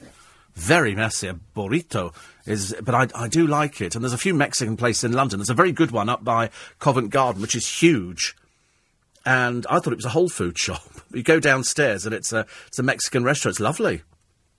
It's making my mouth water again. And it was like sort of one of these giant wraps with all sorts of shredded chicken in it. Oh, it was delicious. It was absolutely delicious. I'm sure it's terribly, terribly fattening, but I thought it was brilliant. I love stuff like that, especially on a Friday. Uh, the Essex look, Steve. My Sam, says Kevin the milkman, is originally from Plaistow. But since I dragged her kicking and screaming to Harlow, she's become addicted to getting false nails. I joked one day she must be turning into an Essex girl. Another cold night in the doghouse. I know, never say that to anybody. You know. And then somebody else, said, I, I, mentioned this one on the programme, Amy Childs. Her claim to fame is she appeared on The Sooty Show, playing a thick receptionist. Typecasting or what, Steve? Yes, I agree. She was playing, she was playing a thick receptionist. oh dear. But that's the trouble, you see. I mean, if, if you, you know, they all try and do it, don't they? You know, you watch Katie Price on any programme and she drones on about how the media get it right. You know, it's just, it's just rubbish. It's the same, same old stuff she trots out day in, day out. Well, I've done the Sarah Harding story, haven't I? 31, but uh, as I say, needs, needs to get herself a proper job. All this rubbish about going back into the charts, Popsykins, it's not going to be happening. I don't see your booking either for the uh, Royal Variety performance this year. Ollie Murs, of course, is booked for it. And uh, who else would we say? It was uh, it's that, uh, is it that uh, Liverpudlian who's going to be hosting? Is it Kevin, is it Kevin Bishop? Is it John Bishop? Kevin Bishop? John Bishop, thank you. Um, what else do we find today? Oh, Nadine Coyle is because she's pregnant, and uh, apparently she bought a special support pillow. So you know, they, all turn up, don't they? Looking a bit shifty with their dark glasses on, and somebody takes their picture, and uh, then they go, "Oh hi, hi." Where are you going? I'm going to go and buy a support pillow. They're so needy, aren't they? They're so needy. Uh, inspired by Marge Simpson. In other words, she's a bit of a cartoon character. Billie Faiers, enjoying a night out with the girls. God, they really are naff, the Faiers sisters, aren't they? I mean, they really are. If ever there was a joke twosome, this would have to be it, I'm afraid. And uh, a night out with the girls, sort of a night out again with the girls. It's a bit dreary, isn't it? So here they are with Lucy Mecklenburgh again. Does she ever stay in? Answer not. And this dreadful Fern McCann whose uh, whose boyfriend ditched her. Oh, pop it. Is it because you're dull and boring, or is it because you just look a bit brassy? Which seems to be the new word of the day. And at the end, after they'd film, finished filming at Sugar Hut, I thought they weren't using Sugar Hut anymore. I thought that had been that had been ditched. But uh, Fern was in tears because uh, Charlie Sims left her, whoever he is. I think he's Chloe Sims' younger sister, brother, nephew, or something. Anyway, and uh, so they went for pizza. So class, isn't it? So class. The only two girls who look like, I mean, when they when they go out dressed up, it's very odd. They partied in Sugar Hut. Perhaps they, but they said they finished filming at Sugar Hut. But I thought that they weren't filming at Sugar Hut anymore. I thought he'd, he'd had enough of the uh, the Only Way is Essex crowd. I know the rest of us have. Absolutely dreary. Helen Mirren still looks good, doesn't she? We like Helen Mirren. She's uh, she's very nice. You wait till you. Oh, I tell you what, we've got. We've got two clips coming up for you in uh, in about a minute's time of two of the guests on In Conversation this week. One of them is the very lovely Sheila Hancock. And the other is the equally lovely Jude Law. They're both going to be with me on Sunday morning on LBC. Before that, we'll have the best of. And this week, it's part this week and part last week. Because last week, uh, we shelved the, the best of Steve Allen because we had LBC at 40, which was a super programme with Clive Bull, which you can download on the LBC website. And. Um, and so what we've done is we've, we've, we've brought back, you haven't heard this before, well you have heard it, but it's been brought back again because we were talking about LBC at 40. So half of the, the programme this week is last week and half of it is this week. Does that make sense to you? Of course it does. But in conversation, the actress who is virtually theatre royalty, Sheila Hancock, who tells me a good challenge can often make her forget how tough acting can be. I could live without working, but I I don't know why. It's it's kind like a kind of illness. This script came through my door, and I thought it was challenging and wonderful, actually. And I thought, oh yeah, I'd really like to do that. Now I'm doing it. I'm thinking, why am I doing this? Eight shows a week. I'm knackered. She's so she's so honest. We had such a good chat actually. She, there's a lot of laughing in this interview. A lot of laughing. A lot of laughing. But the second guest this week is somebody who's no stranger to the red carpet, Jude Law. Love him to pieces, love him to pieces. And uh, he was telling me why he couldn't drink during filming. There's, it's it's a it's a strange one. This a lot of you know even when the character had to drink, you know he, he had to be very careful. You can't you can't turn up at work drunk because you you can't because oh, hello. Well, well, no, not on a film set. I certainly haven't done. I mean, you hear great stories of, uh, of, Richard of the greats who did, and I've no one. I mean, apart from anything, I'd be I'd be so kind of paranoid that I'd nod off or get it wrong. You know, Yeah. I, I personally wouldn't be able to get away with it. But there was an awful lot of drinking at night because the spirit of Don would often, you know, you can't sit on set all day talking about drinking and then not go and have a drink when they, when they say wrap. Such a nice man. Isn't it funny? I'm, I have a sneaking feeling he doesn't smoke. And the reason I say that is because his voice, you know, you, you wouldn't believe he's got two, two grown up children. He, he barely looks grown up himself. So, uh, both Sheila Hancock and Jude Law with me this weekend in conversation. That's six o'clock on Sunday morning. And uh, still to come, we'll have Daniel Radcliffe. We've got the lovely Helen Lederer. She's got two shows coming up at the St James's Theatre. I must tweet about that, actually. And um, who else we got? Oh, James Corden, of course, Ben Kingsley, and uh, Amanda Holden as well. She's got an autobiography out where she talks about. I'm going to try and find out for her. I, mean, I'm, I won't transmit it, but I'd just like to know for my own, uh, my own peace of mind. She said that there was a famous comedian who, when she was going out with Les Dennis, groped her. And um, and she thought this is just inappropriate. She was at a, a, a posh do, I think, at the Dorchester or something like that. So I'm going to have to ask her privately who it is. I can't, you know, I, I wouldn't be doing my job, but I can't probably release the name to you. But at least I shall know about it, which is more interesting. Uh, so we'll, we'll see how we get around that one. Uh, Daniel Radcliffe was at the London Film Festival uh, for the premiere of Kill Your Darlings. He plays Allen Ginsberg. It's about a, a murder in 1944. It's a true story which draws him together with Jack Kerouac and William Burroughs. And uh, Daniel and I had a, a good chat the other day a really good chat, you know, a very, very nice chat. And so you'll be hearing that in about a week's time. He's such a, he's such a grounded person. He's such a down to earth person. You won't find anybody, anybody you ever ask about Daniel Radcliffe, they'll all say the same thing. What a nice person. What a nice person. Jubilee line now running severe delays. There's a full update on uh, at LBC 97.3 at uh, about quarter to six this morning. Uh, 84850 steve at lbc.co.uk. We shall weave everything in well, everything that we can that is legal and decent. Um, apparently, a burrito is a Spanish word for a little donkey. Is my? I think it's. I think it's not called a burrito, is it? Is it called a burro? It's burro, I think. Um, I mean, I, I don't want to sort of, you know, embarrass you by sort of putting down the fact that you're not quite as bright as you thought you were, but I think it's a burro, isn't it? And that is a small ass. Kind of sums it up, doesn't it, Miles, really? I don't know what I can say after that. I don't know what I can say. Uh, 84850, steve at lbc.co.uk. And uh, well, I tell you, there's a, there's a great uh, there's a great piece in one of the papers today on the Osmonds who are coming back for this uh, this tour. But the, but the question they ask is, which Osmonds are they? Like the amazing Miss, Mr. Blunden, isn't it? And uh, oh, there's a oh, there's a lake for sale. If you fancy buying me a lake, this one is lovely. It's for sale on eBay and it's been eulogised by William Wordsworth. It's a mile and a half long. It's in one of the most beautiful parts of the Lake District. Oh, I love it. I mean, this is this is I could do this. Three hundred thousand pounds for a lake. Now that seems quite reasonable to me. It's the first lake they say to have actually gone on sale. Uh, normally people get rid of clothes or concert tickets, but it's been put on the market by Nigel Woodhouse, who's made a living from showing visitors around it for 32 years, but he wants to retire. He plans to sell the lease on the lake together with his tourism business so his good work can continue. How lovely. It's got uh, the lease has got 15 years left, but it can be extended. Es, uh, Esthwaite Water, beautiful place. The view is exquisite. Beatrix Potter invented her character Jeremy Fisher on its banks and described it as her favourite lake. The package includes some land, a Victorian boathouse, fisherman's lodge, shop, and cafe. He's hoping around £300,000, which is about the same price as a one bedroom flat in London. What would you rather have? A lake with a, a little business attached to it? I think it's going to go way higher than 300,000. That's why he's put it on eBay. He's not daft. Seems very good value. So flog your little flat, buy this. You've got a living and somewhere to live and a cafe so you can eat at the same time. It's too perfect. Quarter to six. Objective status. LBC 97.3. This is London's biggest conversation with Steve Allen.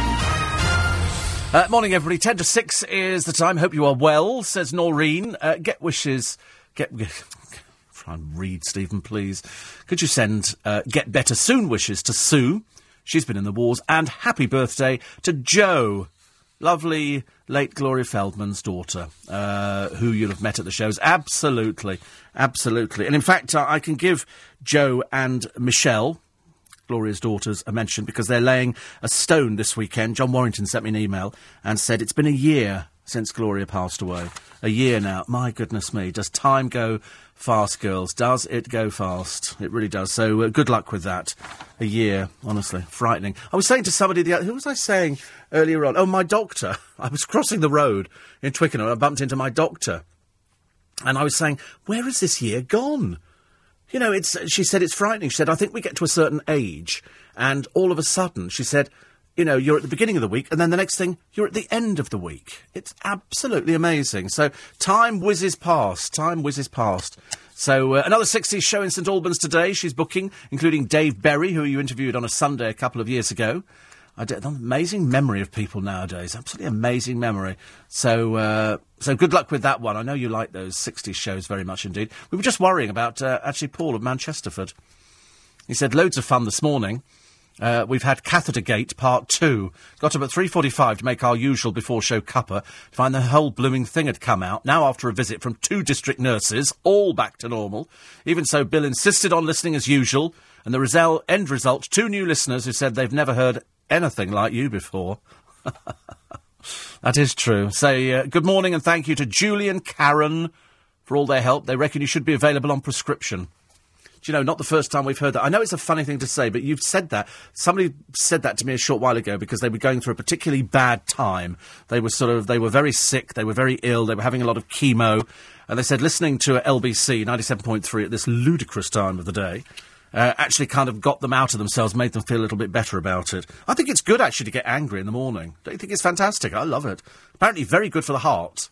Very good for the heart. But I was thinking about you because uh, you'll love it, Paul, up on, uh, and Noreen and everybody else, up on YouTube. It's a little visit round the building today. We promised that we'd do it a couple of weeks ago, and we finally got round to it. It only runs about six minutes. It's only a little thing, but already over 100 people have had a quick look at it, so it's, it's your opportunity. And uh, it comes up under. Uh, if you go to uh, to YouTube, oh, I've missed it. Comes up under YouTube, doesn't it? And it's uh, Steve Allen's mini tour of LBC 97.3. It's a little mini tour in the building. And, oh, 140 people have looked at it now. It's cute, isn't it? So uh, now is the opportunity. Unfortunately, the one thing I will tell you, I'm wearing my shirt that makes me get very sweaty. so that's why. If you start thinking, oh, perhaps it's different shading on the shirt, no, it isn't. Unfortunately, it's uh, it's it's sweating. Uh, eight four eight five zero. Steve at LBC uk. Karen says, I've had to pull over to text you, as I've just seen one of those lorries full of cows on the way to the abattoir. I know. I feel like winding down the window and going, You're not coming back! But I, I, you don't like to do it, do you? It's awful. Andrew and Sarah to remarry in Scotland in a few weeks. Is this, is this Prince Andrew and Sarah Ferguson? Oh dear, what a ghastly man. Mind you, I suppose they, they, they deserve each other. She calls him her rock, doesn't she, or something like that, or I think she said she'd. Well, anyway, whatever it is. I'm just having a quick look and seeing who's who's touring, who I need to buy tickets for. Do I need to buy tickets for Steve Hackett, or do I need to buy tickets for the X Factor Live Tour 2014? We don't know who's on it. Or Boyzone, the anniversary tour. And they're all over the place, aren't they? I mean, generally speaking. And Joan Rivers, quick catch her before they close the lid. That's what the tour's called. It's not me being rude at all, in any way, shape, or form. Although I, I could quite easily with Joan Rivers, who I have to warn you is adults only. She's extremely rude. She's extremely rude. And somebody was doing, I think it's Stacey Solomon, flying into arenas, and she's touring Peter Pan. She's playing Tinkerbell, so she'll be on wires. Oh Lord. That's, uh, that's, that's very brave to go in on wires. I know a lot of people. Kirby's are the people who do the flying for a lot of people. So Peter Pan is touring in Newcastle, Glasgow, London, Leeds, Manchester, Nottingham, Birmingham uh, from this December. How are they going to manage that one? I've got to perhaps to do a week in each place. So she'll fly in. So they've got Captain Hook, and, they, and the kids can boo and hiss and do all that, uh, all that kind of thing. Michael, Michael Bolton is uh, touring, and still Gary Barlow. Perhaps they have to sort of put this down for 2014 that he's sold out so it can sort of rub it in people's faces, which is good. Uh, the Osmonds are touring together with David Essex, Showaddy Waddy, Waddy Waddy, and Les McKeown's legendary Bay City Rollers. He was a guest on In Conversation. Anton and Erin, that's Tony Beak, is out there again, dancing around the Albert Hall. I never understand why people want to go and watch that, but apparently people like it.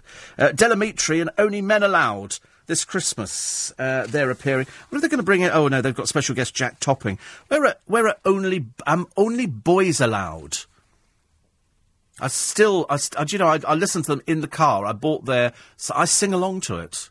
I'm so pathetically stupid. I sing along to "Am Only Boys Aloud," and that you can find as well on YouTube. Just type in "Only Boys Aloud" and. Uh, can't remember the Sossen Far, not Sossen Far. What's it called? Something Far. Anyway, uh, which is a lovely song. They they sing in Welsh, but they do sing in English as well. But uh, great bunch of people, and I think they also feature Only Men Aloud in one of their shows when they've done some uh, some stuff.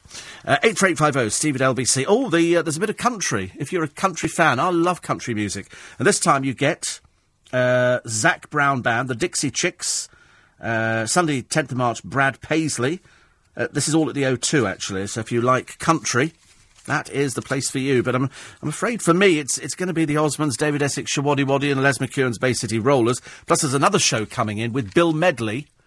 And I think we've got the Foundations and Drifters and Gary Puckett and the Union Gap. Sue in Shepperton says, Steve, you would never sweat. You positively glow.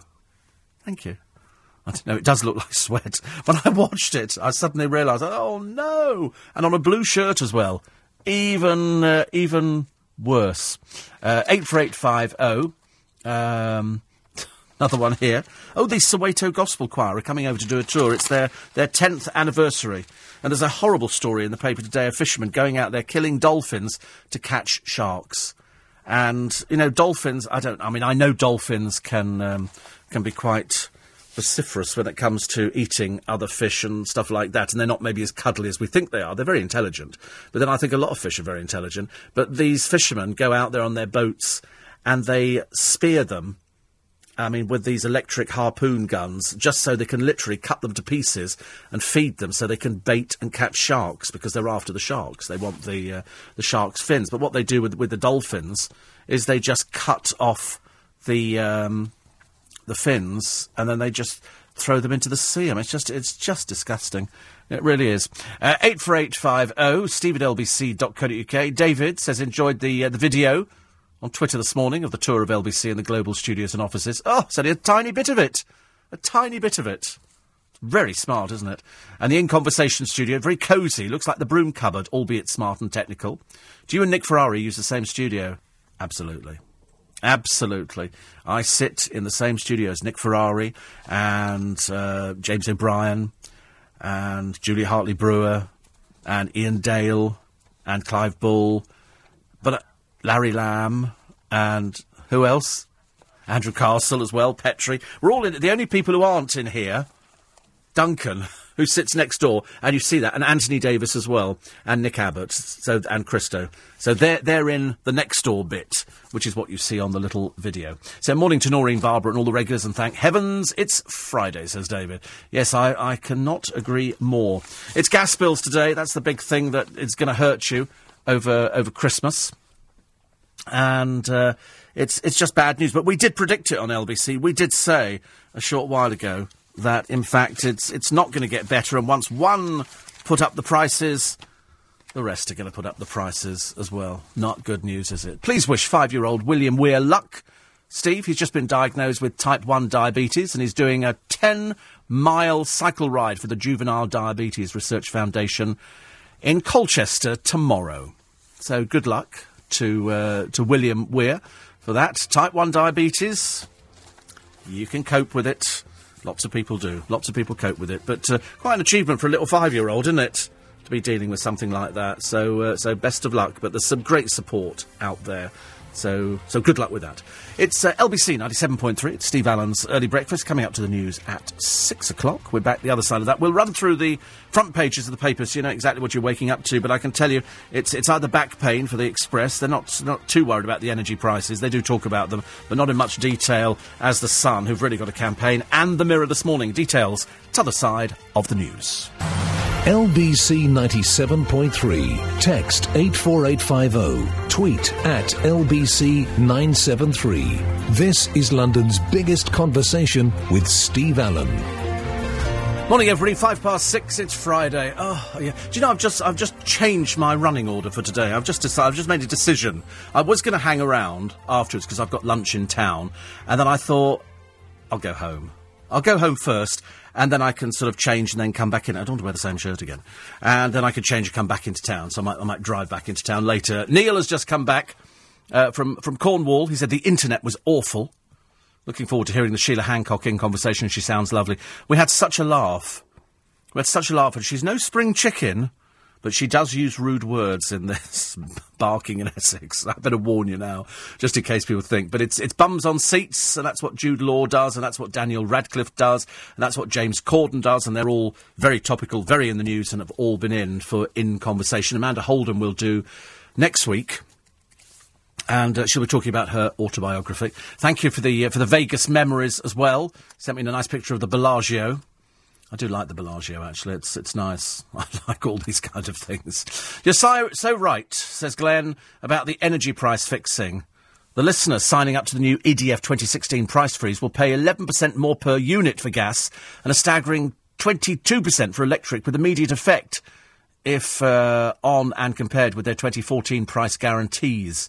It's it's the story that's on the front of all the papers this morning. It's the one thing that you don't want to hear going into. We've been told a very cold winter, the time when you're going to be putting on the heating, the time when you're going to be sort of sitting there wrapped up indoors, as British Gas have put up the prices by 9.2 percent. The Sun is saying, why don't you switch? Hit them where it hurts because you've got the power. You can sign the petition to to, uh, to cut the hated green levies, and then on the Mirror. They've got the energy boss Chris Weston sparking fury by refusing to ditch his £2 million bonus after hitting families with sky high price rises. I'm putting your gas bill up 10%.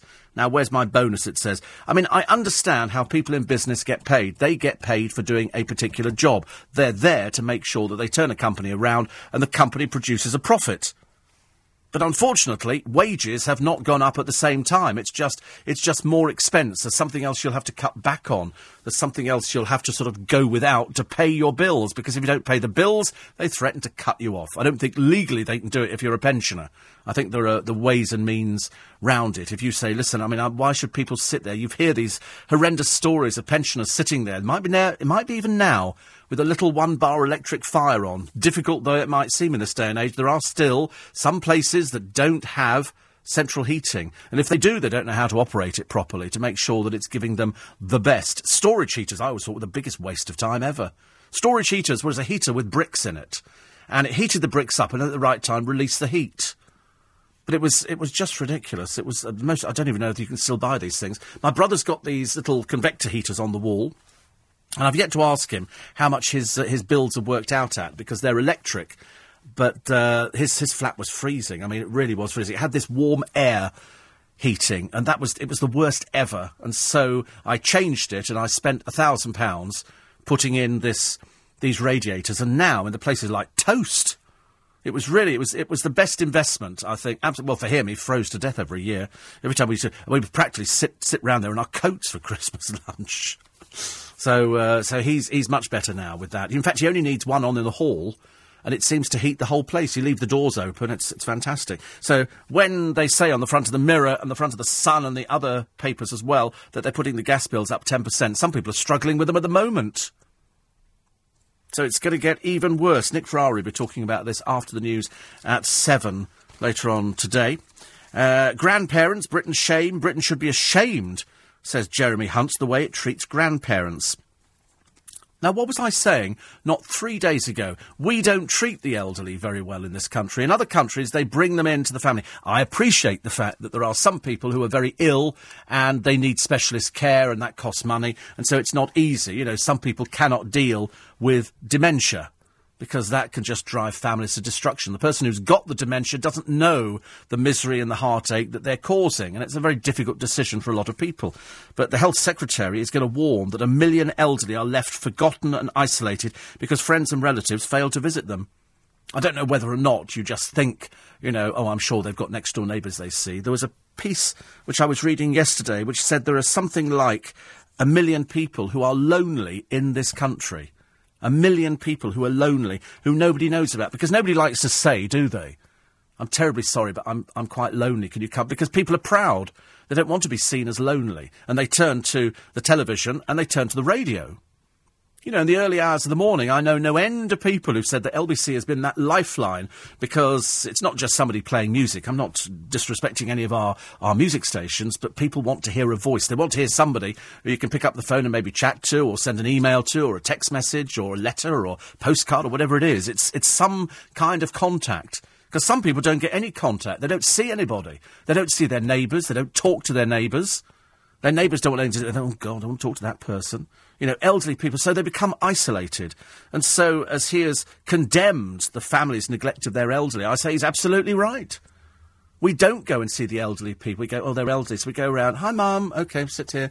Okay, we've done an hour, let's leave. And that's as far as it goes, I'm afraid. It is, it, it is terrible, actually. It is terrible that we don't do what other countries do which is bring the elderly into them so they've got company. You know, if, if, if you've got a, a mother and father and they're fairly elderly now and one, one or the other partner dies, have you any idea of how lonely that can be for them if you've spent years and years with, with somebody? You know, and all of a sudden you have that taken away and they don't know what to do. My mum spent weeks crying, weeks crying. At the weekend, she decided, it was, so she, she foisted herself on relatives. She wasn't daft she'd say, I can, I can visit this weekend. They'd go, okay, Jean, that's fine. So she'd turn up. And that was good because she didn't want to be sitting alone by herself. Uh, one here says, Steve, I'm listening to you in bed with a cup of tea. Husband is working in his office, or shed as I call it, so he'll be listening too. Um, So good morning, M. V says you're an amazing hubby. You supported her and her brother looking after her mum at home before she died of cancer weeks ago. An amazing mum, gone too soon, but uh, an amazing man, you know, as well. Lovely. Uh, one here from Lynn who says, having heard about the rising gas prices, I received an automated phone call from the gas board telling me to take a meter, re- meter reading for them. As the meter's outside, I resent paying more and doing their job. Well, of course, I've never got over having to put your own petrol in the car. In my day, you pulled into the garage and somebody came rushing out, cleaned your windscreen and filled your tank up. Now you've got to do it all by yourself. 84850. Kevin the Milkman says, Can I suggest to the listeners that after checking out the LB. Oh, it's gone. Wait a minute. Sorry, it's moved down because more texts arrive in. Checking out the, uh, the LBC tour, you can see and hear our fourth single on YouTube that we recorded this summer with yours truly on backing vocals. Written in 1982, but we never got round to recording it. So check out Breakout by Anti Establishment. Proper old school punk rock. Thank you very much indeed. Martin says, I've just watched your superb studio tour, and at long last I've seen the squeaking door, much featured in your little extra podcast. Yes, it is the famous squeaking door. Alan from Hayes, Gary Barlow's tour sold out. I remember last time he tried to go solo, it was a big flop, so I guess the X Factor does benefit some people. Just a shame it's not the contestants. Yes. Uh, have you seen The Illusionists at the Hammersmith Apollo? Very good. No, it's, but it is good. I know because uh, a load of them went down the Magic Circle the uh, the other day. It's a very good show. Lots of different people. Lots of different people. So, there's a guy called Kevin James. Very good. Very clever. Very very clever. And uh, so that's uh, that's touring. The Illusionists, it's called, which is exactly what they are. And not only the elderly, single parents, this this loneliness and this neglect of, of people. Nobody visits. We spent our formative years when we were children we spent every weekend touring the country, going to visit people. Seriously, we went round to all the families. We'd go and spend Christmas with one family, they'd come and spend Christmas with us, and everybody just mucked in together. Some people sitting there now, probably, with a, with a cup of tea, all by themselves, and that will how it will be for the whole weekend. They won't see anybody. Nobody will look in on them. Nobody, you know, people now, they pick up the phone and go, You all right, mum? Okay, great. Okay, great, you're okay. Bye. Got to go, the kids are calling. Bye. Put the phone, that's it. That's all they get for the next week. Dreadful. 84850 steve at lbc.co.uk. More from the uh, papers in a moment. Quick time check. It's 14 minutes past six. LBC 97.3. This is London's biggest conversation with Steve Allen. Neil from Reigate says, I went to the doctor's and he said to me, don't eat anything fatty. I said, what, like bacon, burgers, sausages? He said, no fatty, don't eat anything. Okay, that's what they say to me. Don't worry. And uh, Maureen says, I've been in bed unwell listening to you. You cheer me up. You've said it as it is. Thank you. Uh, Nick Ferrari, British Gas announcing this 10% price hike. Nick will be asking, how does that affect you? Plus, is it sexist to offer women or a pregnant woman your seat? Honestly, I'm back. Can you imagine if you offer your seat to somebody who is pregnant and they turn around and go, no, and they give you one of those withering looks? There's not really a lot you could say because you feel a bit silly. You feel like saying, okay, because I feel guilty if I'm sitting down somewhere and somebody gets on, if it's elderly, uh, you know, if they're elderly or whatever, I always get up and move. You know, if it's somebody with a, with a pram, I'm not inclined to move that fast. But uh, if it's an elderly person, I do move. And I'm, I'm quite good at things like that. But if somebody turns you down, if you say, would you like my seat? They go, no.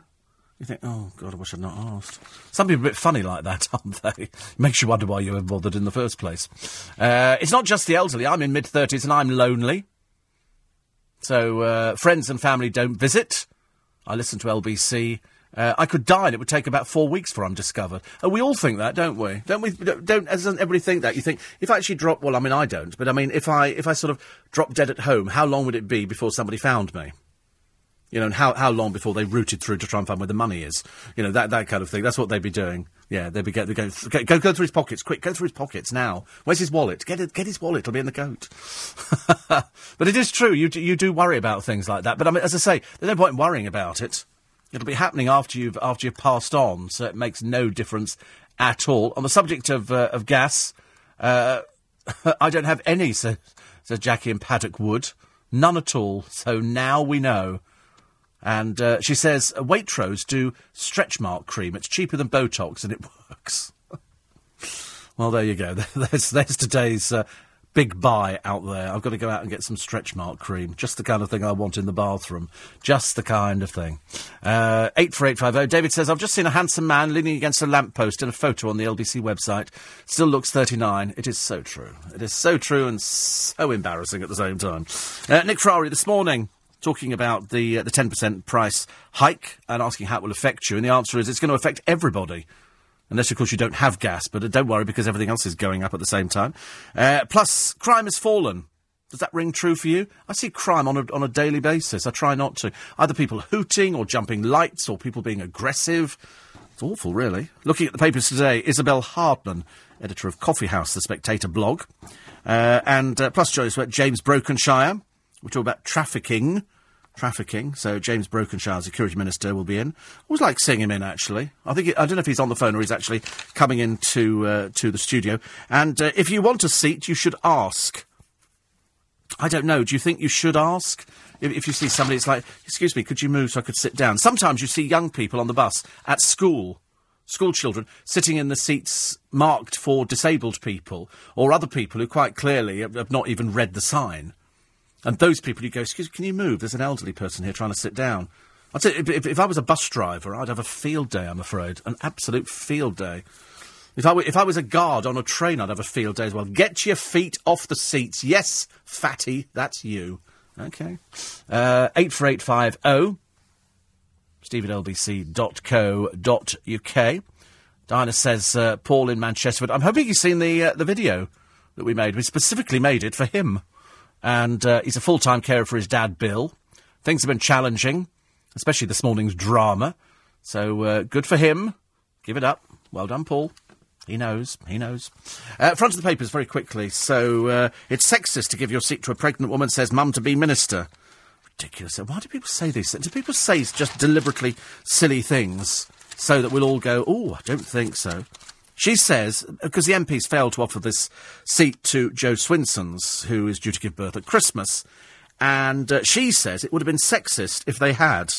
So she stood during Prime Minister's questions. She stood. Well, all right, that's her decision, you know, if she wants to be big and clever, but it, it's, it's no hardship just to say, excuse me, do you mind if I sit down? I would expect, you know, somebody to ask and to sit down. Oh, dear. Do men really get divorced? because their friends in the pub are doing it. I don't know. Do people do people still go to the pub and have those discussions? You know, do they go there and go, so how are you getting on with the wife? All right? Oh, so, so. Yeah, I'll get rid of her. There's another one here. Look, the barmaid likes you. I wonder if that's how it works in the, in the pub. Never say never. Paul Hollywood, the man with the biggest ego in the world. I can't stand him. I really can't. I can't stand the arrogance, I'm afraid. Uh, he, he's hinted at a reunion with his wife. Uh, Prince Charles has launched a stinging attack on the pensions industry, accusing it of adopting a short term approach that risks causing misery for the elderly in the future. There is one thing that Prince Charles is never going to have to worry about.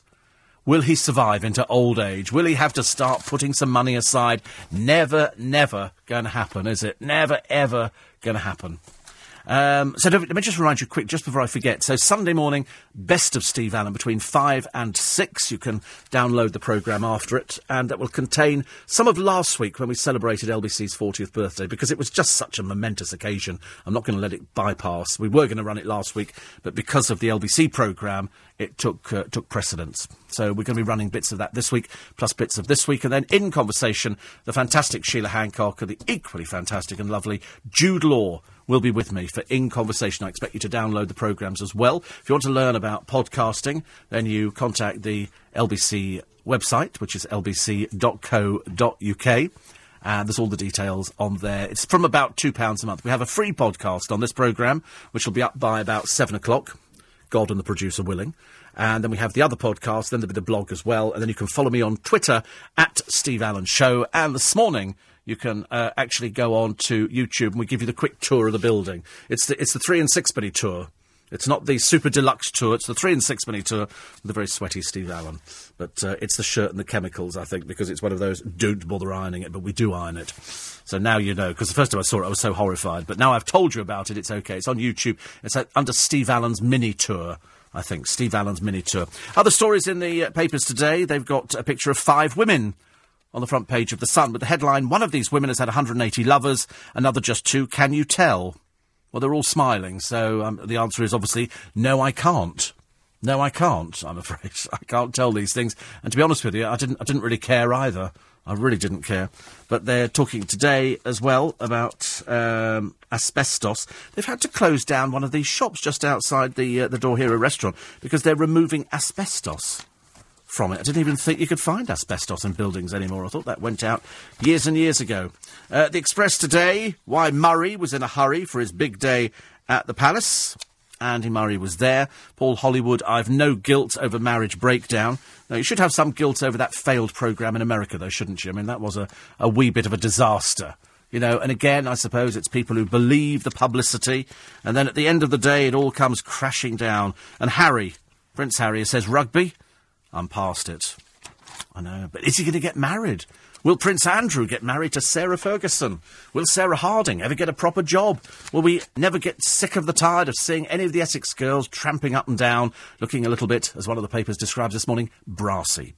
The answer to these questions will not be answered on this programme, but it may be mentioned on Monday morning from 4am. I wish you a very, very pleasant weekend. Hope it's going to be uh, good weather, but it's not. Uh, it's not guaranteed, I'm afraid. It'll probably be the usual sunshine and showers. Uh, one of the stories we've got coming up on the free podcast, Michaela Strachan, talking about women never having the expertise men have as they're wired differently. Good grief, there's no end to the excitement. Have a lovely day. Nick and the team with you at 7 o'clock this morning on LBC 97.3. I'm Steve Allen. Have a good weekend. Next, the morning news with Lisa Aziz.